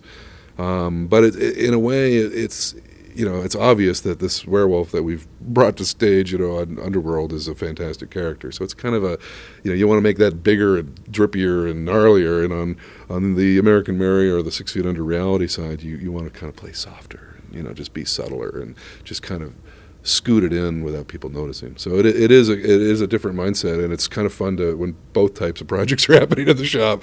You know, it, it is interesting to see how everybody operates. You know, on, on a an art form that's meant for you know different types of impact and, and different type of emotional response in movies. Now you've been in this industry for more than two decades. Do you see any change? Like, do you feel there's any kind of a renaissance going on in practical effects with you know, there's shows like Face Off that are focusing on it, and now DVD bonus features will have, you know, an entire featurette explaining how these effects are done. Mm-hmm. Do you think that's helped to like create more interest, get more people involved in it, or you know, create more interest in terms of what people, audiences' expectations are? Yeah, I, I, think practical effects is making a big uh, resurgence. Um, I don't really know if it really went away. There's a lot of us that've been kind of pushing it and kind of maybe delivering it a little differently. I mean, our shop has both practical and digital effects, and we like to mix it, and we like to do it in a way that maybe the filmmakers sometimes don't even know because it's just you know it's part of the magic that we do, and it's kind of cool that when you see things like Face Off and Monster Man, and there's you know some interesting Facebook sites uh, like Practical Effects Group and a couple others that uh, just have oodles of, of fans and filmmakers that are really interested in in kind of the you know that missing link. You know, we were we we got our stuff, and we still our stuff is has technologically advanced. You know, as much as, as digital filmmaking and digital effects, and you think about it, you know, our materials are that much better, our animatronics are that much better, the way we integrate, you know, visual effects and practical is that much better, and so I think that's partially do for, for practical effects coming back. You know, we're making it easier and more available for filmmakers. But on the other end, I think there's filmmakers, you know, like like the Soskas that are fans of this media that you know are actually saying, you know what, I don't want to push a button and get a dinosaur. I want to really actually give me something real. And when I have to, I'll make it a CG thing. Or we're actually doing uh, some shows that even have stop motion in it again. You know, I mean, there's there's actually a an interesting uh, level. You know, we always talk about like um, if you can imagine the. Uh, you know, the caveman being attacked by the saber-toothed tiger, and he's you know just right into the you know near-death jaws of this damn thing, big old tooth bearing down on him, and you go, wait a minute, okay, here's a photo of that saber-toothed tiger. We're going to shake it at you and get you just as scared. It, it, doesn't work. It's there's something really inherent about you know be, being able to believe something's actually physically there. And not only that, it, it, it's better for directors to direct something that's actually there, and for actors to act against something that's actually there. It's as we found out in many cases, it's really difficult for people to shadow box and you know shadow act and shadow direct. And you know, we did a series of Michelin Man commercials years ago where it was, you know, half practical and half digital, and it was fantastic. It was great to see you know something actually grab something physical and move it, and in that case a Michelin tire, you know, and actually you could see him squeeze it. And the areas that was difficult for practical to do was like the face, you know, the facial features we wanted very squashy, stretchy, very Tex Avery. So Digital Domain did this great face on it that was would never be able to be done practically. You know, even with 12 puppeteers chasing him around, it wouldn't be like that. So it's a different day for for for film effects. And as you know, there's going to be more demand for fantasy film, you know, obviously we're seeing quite a few this summer that are, you know, really breaking box office. You know, these are effects films. As we're seeing more of these, you know, uh, ex- escapisms, uh, you know, they're going to be asking for more and more effects, and it, it's going to need to be. Uh, something that really ups the experience. You know, I think because so many people that are interested in fantasy entertainment are also gamers, they're getting used to the processor. They're getting used to the perfection machine, we like to call it. And there's just not enough chaos in digital work. They try to add chaos, but it's just, it's better to have it practically. You know, you see uh, the Batmobile is a great example, you know, in the new Batman films. It crashes through the garage and pieces fly all over it. That's actually happening on a miniature, and you get all that stuff for free. And it looks real because it's real. If you actually try to sit down and figure out the type of chaos that would happen to an explosion, this and that, chances are good that maybe you're going to have that saber-toothed tiger effect, you know, where you're kind of going, hey, booga booga. It's, it's just not going to work because people are, we've figured it out. We've caught it up. You know, we've caught up to the trick. You know, the magician's, you know, oh, he's behind the curtain, but he's exposed. So, um, you know, I, I, think that's that's a big reason, and you know, it's fun to see Face Off, and it's fun to see all these shows uh, really start to take a new look at uh, you know the practical world makeup effects. Now, the film's going to Cannes. Um, what do you think about that? I mean, are you surprised that it's going there? Do you no. think it might? No, you think it fits there or it deserves it? What really fits in Cannes? Cannes, you know. Uh, I think it's great because the ladies have not been to Cannes. That should be a lot of fun, and they bring a, a, a type of energy to everywhere they go. So, I wish I was a fly on the wall. Cannes is always, you know, it's it's it's a great destination for the independent market, even still, and um, you know, it's a great gathering of filmmakers that want to go to the beach and watch movies. So, uh, you know, the Soskas aren't very good on the beach, but uh, they're going to be great with the movie side of it. You know, I don't think they do a lot of beach, so we'll see. Uh, but they, you know, this this is a type of movie that's different. Uh, it's it's it's a unique uh, approach to not just filmmaking, but to the subject matter and there won't be another movie like it, and there certainly won't be filmmakers like these two there. You know, they'll totally be different than everybody else that's there trying to sell their stuff. So, I think they're going to have a great, great experience, and I, I think the film will um, surprise a lot of people. And can you say what your next project with them is about, or is that under wraps? We have developed a, uh, a werewolf movie together, as well as a couple other properties that we're doing. Um, we're, we're pitching a, a TV series, and uh, we have a, a, werewolf thing that we've developed, and we're shopping around, and uh, a couple other things. We you know we have a lot of fun together. They're uh, they're really talent, really talented ladies, and uh, I they they obviously really like all the toys and art crap that we have, so it's a good mix And um, yeah, we hope to do a lot more together.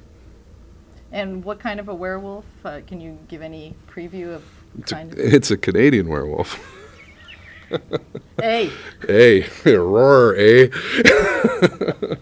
it's actually uh, it's a fun uh, story that I, I developed and I pitched to them one day as we were driving the uh, the highways of Los Angeles, and uh, they were in post production on American Mary, and because they have so much creativity, like just seeping out of their pores twice, uh, that they just like immediately said, "We love this and we want to take it and run with it." So we developed this thing together. They started writing it and um, you know it was kind of odd. I mean, we all have our, our jobs that we're doing. I mean, you know, our, the shops are always busy, and they're they're cutting their films, and they have all sorts of things going on.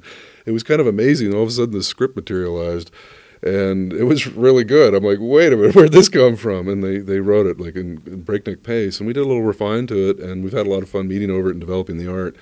And uh, we just started walking it around. We've had some real good interest on it. So it's it's kind of the thing that you know, there's obviously a lot of vampire movies out there. We we do several ourselves, and I think that genre is pretty much dead and done. And there's been some really great vampire projects. I mean, True Blood is fantastic, and there's some really great vampire shows. But as far as werewolf goes, you know, I could really use a, a werewolf movie like the old days. You know, this is me personally talking. You know, I want a really good werewolf movie. I haven't seen one, and uh, you know, since The Howling, you know, the original Howling, or maybe you know, the original American Werewolf in London, movies that uh, you know, I actually believe that there's a real werewolf, you know, running around tearing people up. You don't see that, unfortunately. There was a great werewolf in Cabin to the Woods. Uh, and I, I, thought that was like the best part of the whole movie. And you know, werewolves are just you know, this is a great uh, element that we both developed in the film. You know, they're they're almost like this. Um, they're they're a little bit of a, an analogy to. Um, to our own inner wild side, you know, and uh, this this takes a good look at uh, uh, some teenage characters that are kind of you know coming of age and learning their inner wild and uh, it's, it's a lot of fun. So we've had a lot of fun developing it, uh, not just as a, uh, a, film property, but also on the effects level. You know, it's obviously very important for us that the uh, the monsters look as cool as the script and the direction is. So this is going to be a kick-ass werewolf movie. I know it. Hey, what happened to that werewolf film? I need to bring that up with the Soskas the next time I talk to them. I did get a chance to speak to the twins a few days later by Skype. It took a little while to get the call going because fire alarms had been going off in their building. Hey! Hello! Oh, how are you? I'm good. How are you doing? Oh, I'm so good now that the fucking alarm isn't going. Oh my god. It was horrible, Beth. It was horrible. And apparently our all the apartments are connected, so no matter where they were, our alarms would just keep fucking going off. It was like hell. yeah, there are a lot of suites in this building. Uh, first of all, if you can talk a little more freely, how would you describe this film? I would describe this film as more of a, a thoughtful horror. I find a lot of times when people uh, make anything in the horror genre, they almost look at it like they look at uh, making like pornography because they think as long as you have the money shots, you have somebody getting killed and a bunch of murder, and you have some tits and some some funny one-liners here and there. They don't really feel that you have to put more of an effort into it, and it's really a shame because Jen and I grew up watching horror films, and they were some of the most intelligent, well thought out, interesting films out there. And now it just feels like the soul of the genre has been sucked out with all these remakes and all these things that focus more on box office and actual content. So it was really important to us to make a horror film that, yes, it's a horror film, but at the same time, it's a film that has horrific things that happen in it. It's completely different from Dead Hooker in a Trunk. I would say it's the polar opposite stylistically in every way. This film is very much influenced by foreign films like European films and Asian cinema that we find have a lot of very fresh, cool stylistic approaches to horror where unfortunately more and more you see in North American cinema you see the remakes and you see the slashers and it almost gets to the point where the slasher is what people consider a horror movie but i, I consider a horror movie anything with horrific aspects to it i mean i saw the devil that's a horrifying film but it's not a slasher by any means. No, or even even an independent film like mm-hmm. Fat Girl. The whole movie plays like a Lolita until the last 15 minutes and it's one of the most horrific endings I've ever seen in a film and it's a horror film. One of the things that Todd and I talked about was what's the difference between using makeup effects and you know prosthetic effects that he did that can be very explicit versus what is so commonplace now in just like kind of torture porn stuff. I mean, what's the difference in kind of like how are you guys approaching you know the way you use those kind of visual effects that kind of makes you stand out as different from the more mainstream horror? Well, um, a lot of times I find effects like a lot of blood and really gory uh, uh, prosthetics are used in lieu of having a story, in lieu of having something happen there, because the shot it gives you a certain visceral feeling when you see these kinds of images, and there's not much thought put into the rest of it. For us, uh, the the prosthetics and the effects, and uh, even the special character actors that we had come out specifically for this film, they're part of the story. They were written in to actually be part of the storytelling elements to not have them there would be kind of ridiculous. And also, uh, you don't necessarily always know you're looking at a prosthetic when you're watching American Mary. It's funny because uh, we have some actors in the film that wore prosthetics through the entire film, and uh, some of them knew them because uh, they were well known within the city. And people were like, "Oh, when's Tristan coming?" And I was like, "Oh, Tristan's already here. She's been here every day. She's right over there." They're like, "That's Tristan. We thought that was just some chick with all this shit done to her face." I was like, "Well, technically, you're not wrong."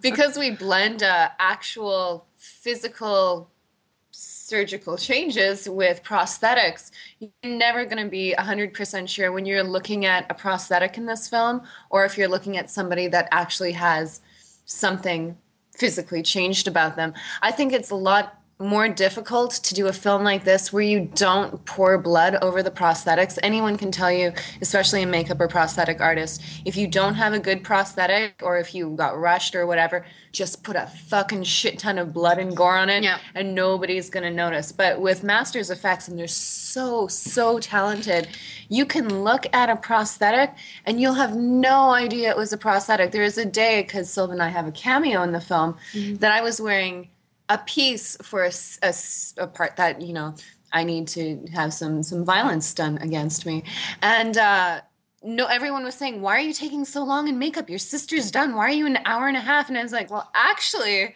all this is not real. It looks like it looks like me, but it's not me. There's a whole bunch of blood and shit going on underneath this facade." No, absolutely. And it, it kind of bums me out how horror is nowadays because we used to watch horror movies with my mom all the time. She's the one who got us really into them.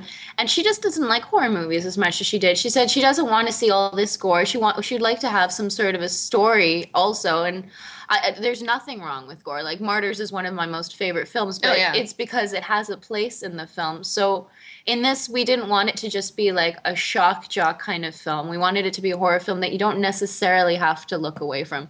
Although there is one scene where I think we kind of pushed the boundaries because in a test audience screening we had, uh, one of the audience members actually had to leave because she was getting physically ill watching the film. But she still filled out a form saying how much she loved and she hated herself for not being able to make it through the whole thing. So that was a dream come true for sick fucks like us. Oh yeah, if someone can throw up while watching or run out screaming. That's that's the dream. I'm so upset by this content. Yes.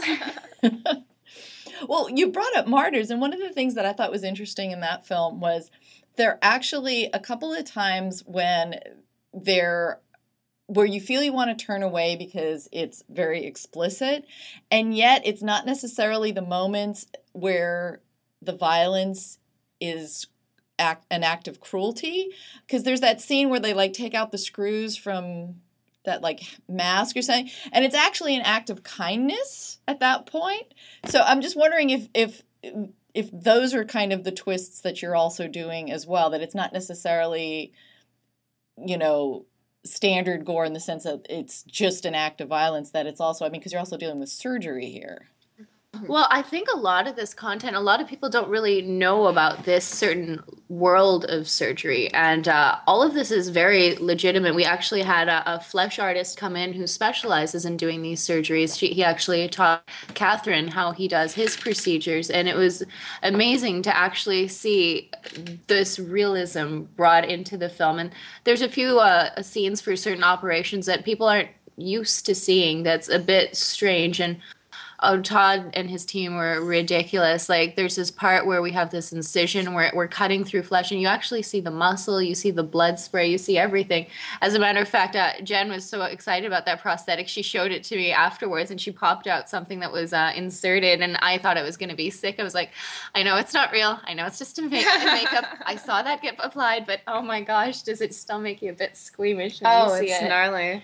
A- another real challenge with the the surgical scenes in the film is the content of them is unwatchable. If you could shoot it a certain way, nobody could watch. But it it's amazing the the way we pulled it off with our cinematographer and the amazing effects, and of course our outstanding Brian. Pearson was amazing. He was our DP on this. He did uh, Drive Angry 3D, and he also worked on um, what was that? Kissed? Kissed, yeah. So he he's got a great eye for things. And the thing was, uh, the content. So many people. We even uh, actually made that teaser trailer originally because everybody thought we were going to make like the biggest torture porn movie ever, and I, I fucking hate that co- that phrase because as soon as they hear anything's a horror, they're like, oh, it's just torture porn. It's like, oh, come on, sweetheart. It's there's some violence in it. It should be visceral. There should be horrific elements. But there should be intelligence too. I think that there are a certain group of people that are making horror films like remakes and shit like that that are insulting the intelligence of the horror fans. Yes. And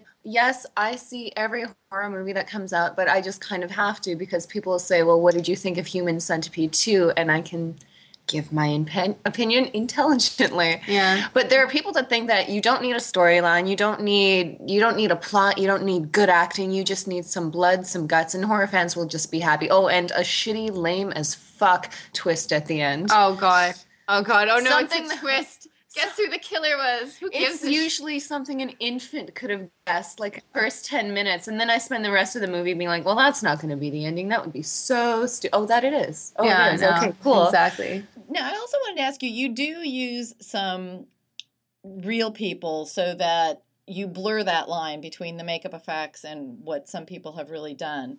Mm-hmm. I can't really think of any films that have done that except for maybe like I'd have to go all the way back to Freaks. I mean, not like Yeah, some Freaks is the one. I'm so glad you mentioned Freaks because that film was thrown around a lot on American Mary. They also did it a little bit with Jacob's Ladder. I know they did it a little in the original thing, but that was just when they Mhm. were hi- hiring amputees so they could build uh, prosthetics on them and then have more of a realistic uh, amputation during those scenes. But um, the content, uh, the community in this film that uh, Mary really uh, gets involved in. There's never been a, a movie, uh, a fictitious one like this, featuring them like this before. Uh, the last person that almost did that was uh, Clive Barker, where he was hanging around in the scene a lot, and he based Hellraiser on it, but instead of doing literal.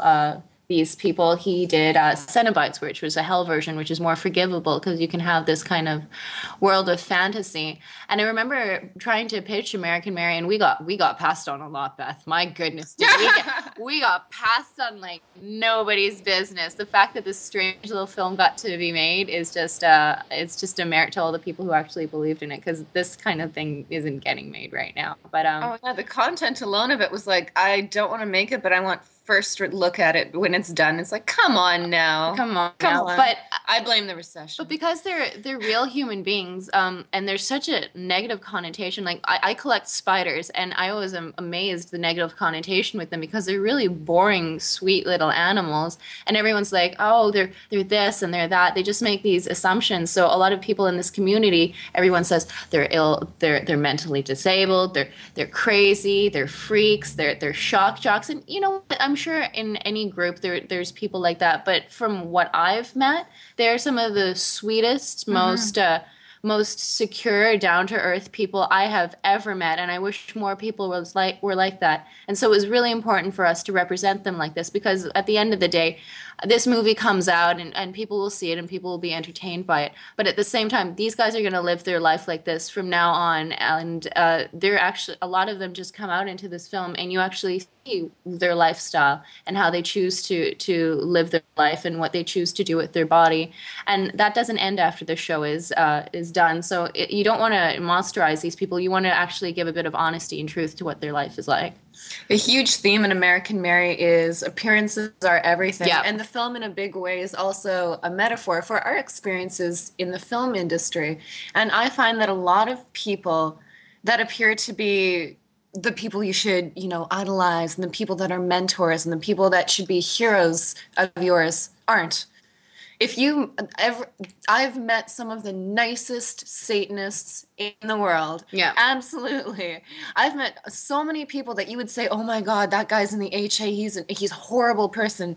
No, I've met no. doctors, professionals, producers that are way more monstrous monstrous, yeah yes than any of these people the people in the the community that we deal with i mean they're they often get these little witch hunts against them to try to make them look like freaks but they have an amazing sense of identity and honesty and they're the happiest freest people I've ever met. Yeah, and I think it's a subject that people talk about a lot, but you don't see it in film too much. Where where they always say that the most vanilla, nice seeming people are the most horrible people you're gonna meet in your life, and the people that you're like, oh god, I'm gonna cross the street to avoid that person. Those people are probably the coolest, most oh, absolutely awesome people to talk to. We've always felt a bit like outcasts ourselves, yeah. and I've always been able to relate to the underdogs and the outcasts much more than than the the, the vanilla, the norm, the the empire folks. Yeah. and was Freaks a film that you had seen and influenced you? Yes, definitely. Now, I do have to ask, you know, when Tod Browning did Freaks and he did have this mix, you know, using people that he knew, it nearly crushed his career. So Do you have any concerns about your approach to this and how it might impact? I think that with our work, as we learn from Dead Hook in a Trunk, and it's the kind of art that we like to do, nobody is 100% on Dead Hooker and nobody is kind of, you know, lukewarm about it. Either they passionately love it and want to have our children or they want to see us dead and they fucking hate us. Yeah. And I think that's going to I like that. I don't think art is real art unless it has a strong emotional trigger from people. And with American Mary, I know there are going to be a lot of people that are not going to like the film, and there's going to be a lot of people who are going to really have it speak to them. And I don't think anyone should ever make a project to make everyone happy. You try to make everyone happy, you're going to end up with nobody happy. So instead, we decided to cater the film to the people that we know it would really speak to. I'm looking forward to some people asking me why I made this because I think a lot of people, uh, when they dislike something or they, they, they have a huge prejudice against it, it's usually from a lack of education or familiarity with the subject matter. And sure, sure, there's going to be some people who watch the movie who will who will hate it, and even if I say anything, they'll completely hate it and disagree. But I'm hoping that there will be some people that had no idea about this world, and they're going to watch the movie and they're going to be like, "Hey, I didn't really know that much about these people," and maybe maybe I was completely wrong. Maybe maybe I, I learned something. Absolutely. I would say the people in the, the, community that we represent in the film, I think they're it's it's illegal to do underground surgeries. Obviously, yeah. They but usually have medical students. They do, it. do usually have medical students. That's so realistic it. to the content. but they when they do something to themselves, you know that modification is because it's something they want to have done. If someone gets breast implants or gets a facelift, sure you can say it's for themselves and it's for their self-esteem, but it's also building into what society, you know, accepts as a form of beauty. They're not doing it just because it's something they purely enjoy. They're doing it because they're fitting into what everyone wants you to look like, fucking Barbie. Yeah. I'm glad we have a Barbie in this. We do. She's the scariest one. I love blondes. Me too. We're gonna go platinum after this. No, we're not. all our black dresses for pink. We'll be the legally blonde twins. oh, that should be your Halloween costume. That would be hilarious. It would get, scare me. You get little chihuahuas oh. or little miniature pinschers and purses. Oh God. now you guys are screening your film at um, the Cannes market, right? Yes, yes, we are. Um, there are, as I understand, there are no women represented in the actual like in competition at Cannes is that correct that's absolutely correct and uh, i was reading this article and they were saying that no three years in a row yeah it's something like mm-hmm. that mm-hmm. and i was just completely shocked and then they said that women weren't making films and i was like Are you fucking kidding me? Oh, come on now. Women aren't making films. Like we we didn't make it for the deadline, but I know a, not, a lot of other female filmmakers that did make it into the deadline, and they just they just weren't selected. Um, it was it was kind of a bummer, and I know there hasn't been a, a Canadian filmmaker in there for a while, and we were really trying to get there and in time because how cool would it have been representing little Canada because we're, we're known as a service uh, a service country a lot of productions come here but we don't make our own content very no. often so it was it, fe- it felt uh, it was a big uh, issue of pride for me and especially because of the stigma that women don't make movies and women don't like horror movies i wanted to be like no man women do like horror movies and we do make movies like this one i don't know where that women don't like horror movies craziness has come from i think a majority of horror fans i think it's something like 60% ish yeah. are, are women. Well, Who how, said we don't like them? Well, horror movies are chick flicks to me. Okay, the, all the victims usually women. The one that kills everyone, final girl, it's a woman. It's it's amazing. It would be weird if the final girl was a guy, dude. That would be kind of cool. Actually, I'd do that. I'd totally do it. A final guy, this little virginal guy. We'd have to put him in a wet tank top through the whole film, though. No, it's last act. The last act. now, you had mentioned um, a little bit about uh, you're going to have like a special screening room for Mary. Oh yes, uh, at our booth we're gonna have a, a screen. We have a, a, screen in a theater that's always available. But on the seventeenth, we're actually going to be at the uh, Gray d'Albion Hotel, where we have. Excuse our French. Oh my! Uh, je m'excuse, mon mon français est ne good pas. Yeah, je suis en retard. Yeah, no, that means I'm late. Oh. Her, I've been using it wrong. Her, her français is very not good. very not good. But um, yeah, so we're having a, a private screening. Uh, oh my gosh! So this time next week it would have happened. It'll be on, at the 17th on the 17th mm-hmm. at 8 p.m. 8 p.m. Uh, it's actually going to be my our first time actually being in a room with people during screenings and i've i've had a few people like we had our, our sound guy come in and he hadn't read the script and he hadn't seen anything and it was really cool to hear him gasping and laughing and being like oh my god what the fuck is going on in this? And that's that's kind of the reaction i'm hoping for although i know i swear to god i'm going to be so nervous beth. I'm going to be sitting there and until i hear any reaction from the crowd i'm going to be like oh my god they hit it they hit it oh god oh god Anytime I watch a film of ours with an audience, I'm equal parts horrified and deliriously happy. That's a horrible way to be. It is. I just sit there wanting to throw up and cheer at the same time. that doesn't go well together. No. now, after it has that initial screening, um, did you say you had like some some room set up, like for your kind of lap dance version of movie screenings? Yeah, absolutely. We work at uh, the B3 Riviera booth. Yeah, and we have our own theater there, so we can do special screenings for it because a lot. Oh my gosh, everyone is so busy at Cannes. And I hear it's like just nonstop insanity. So anyone who misses a screening uh, that day, we were planning on having uh, special screenings over at the booth, and we can ha- hang out in there, and then we can do like a Q and A, getting to talk to people. And I hate to be a total heartbreaker, but we have a fucking kick ass. Oh my god. Cannes exclusive trick of I'm American sorry, Beth. Mary. I'm gonna try and steal and it I and want send to release it, it so oh. badly because it's like it's like my my kid just graduated from med school and I'm like, look how good he is. Yeah, no, he's single. Yeah, I know she's I, I watched that and I'm like, wow, I really want to see that movie. it was no, it turned out really good, and I'm I'm so proud of Katie, Katharine Isabelle. She was oh, yeah. phenomenal, phenomenal in the film. All the all the cast is amazing. Antonio Cupo, Tristan Risk, Paula Lindberg, Twan Holliday. But oh my gosh, I don't know how we got so lucky. They were just the performances you get in here. You would you would think we had so much money and so much time, of which we had none. we had a little more than Dead Hooker. but, but Katie, when you see the film, the yeah, when of- I get to see the film, no. absolutely, absolutely. but the role of Mary Mason is not an easy one at all. I mean, she's really put through the ringer no. emotionally and physically. No, mentally, definitely. I mean, I know she was having some some hardships. Oh no, I couldn't. Oh, I couldn't believe it. And sometimes I will. I'll watch some scenes and I'll be like, I can't believe I did that to one of my best friends. I'm a horrible person. But and she, she looks is. awesome. She You looks are- awesome when she suffers. She's so pretty when she suffers. Okay, well, I really appreciate your time. so much. I can't thank, you enough. And I'm so sorry about the fucking alarms this morning. I was like, Jesus. I fuck. thought I was gonna kill someone, Beth. I seriously, Well, honestly. yeah, I'm, I'm almost thinking it would have been great to be talking to you and suddenly like alarms start going off. It'd be like, Oh, it would have been Soska hilarious. twins are Always taken dangerous. away. yes, they're about to screen the film at Cannes, and oh my god!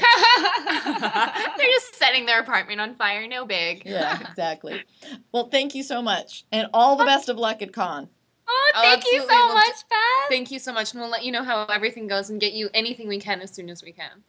The next interview I got with the Soskas also ended up in bed. I guess it was kind of habit forming. But this time it was at Fright Fest in London on August 26th of 2012. I needed to get the lowdown on the Cannes screening. The Soskas were putting on their makeup, even though it was just an audio interview. It's only audio. I know. you should see us before our radio show weekly. you get all made up. It was have true. And then we check our makeup between bits, and we're like, no one cares because they can't. We'll have a video feed one day for our radio show. It'll make sense then. Checking in now on American Mary. So tell me where you guys are and what's happening here.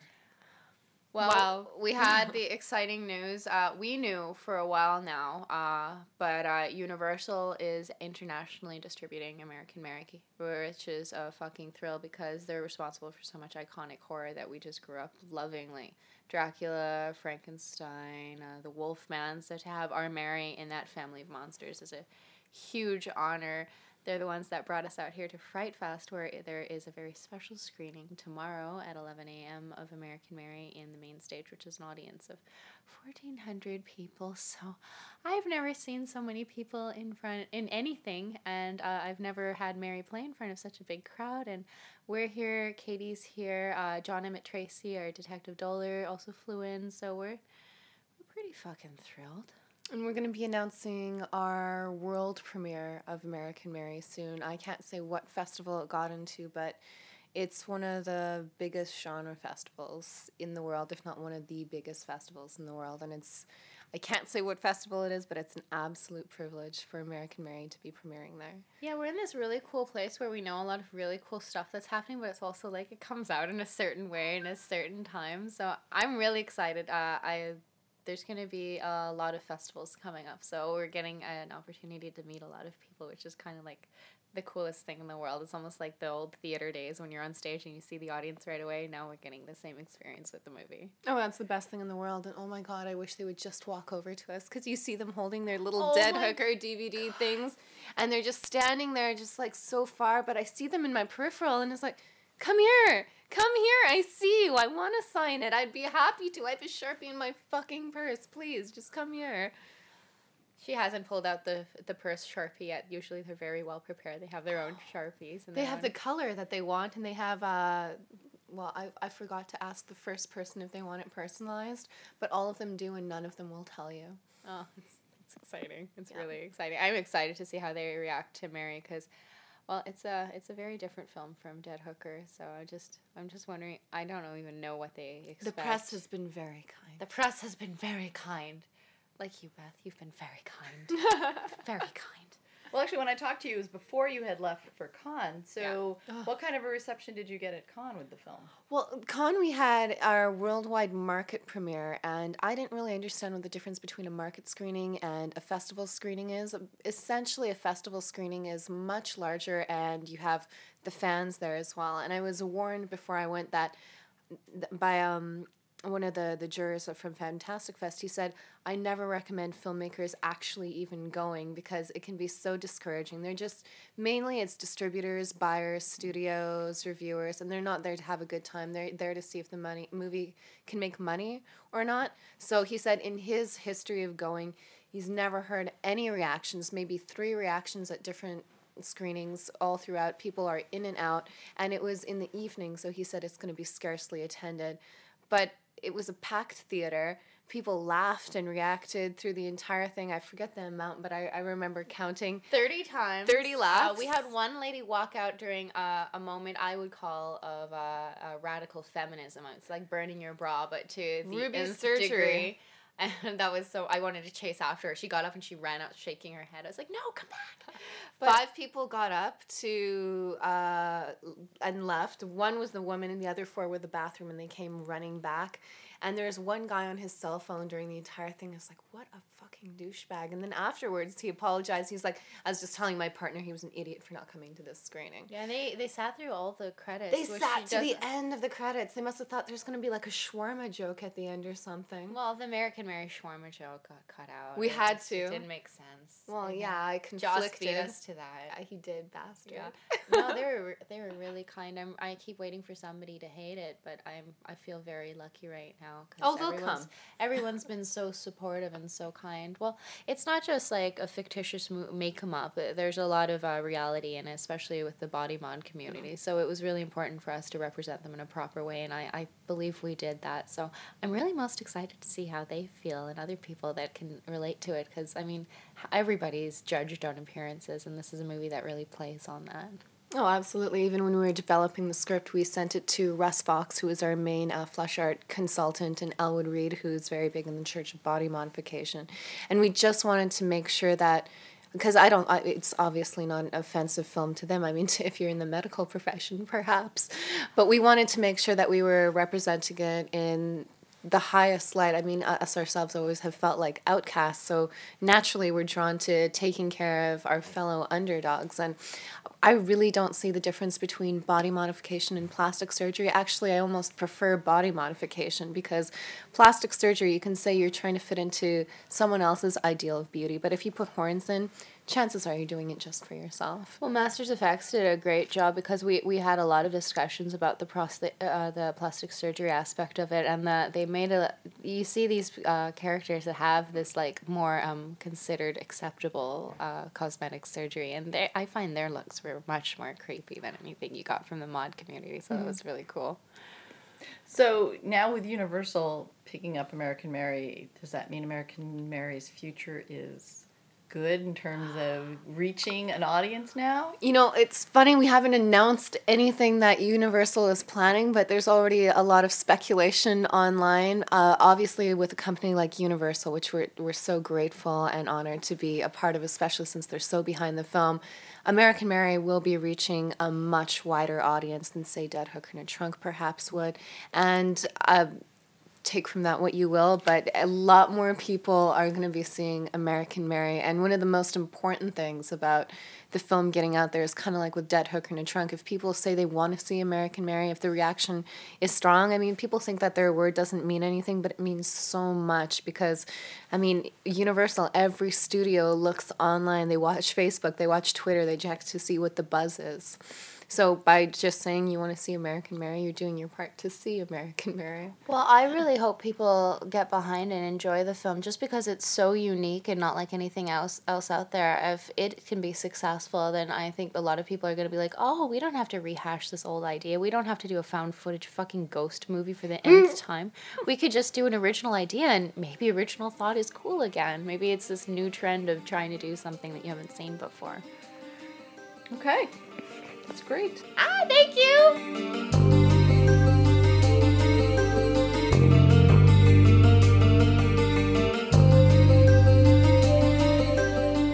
That was my last interview with the Soskas about American Mary.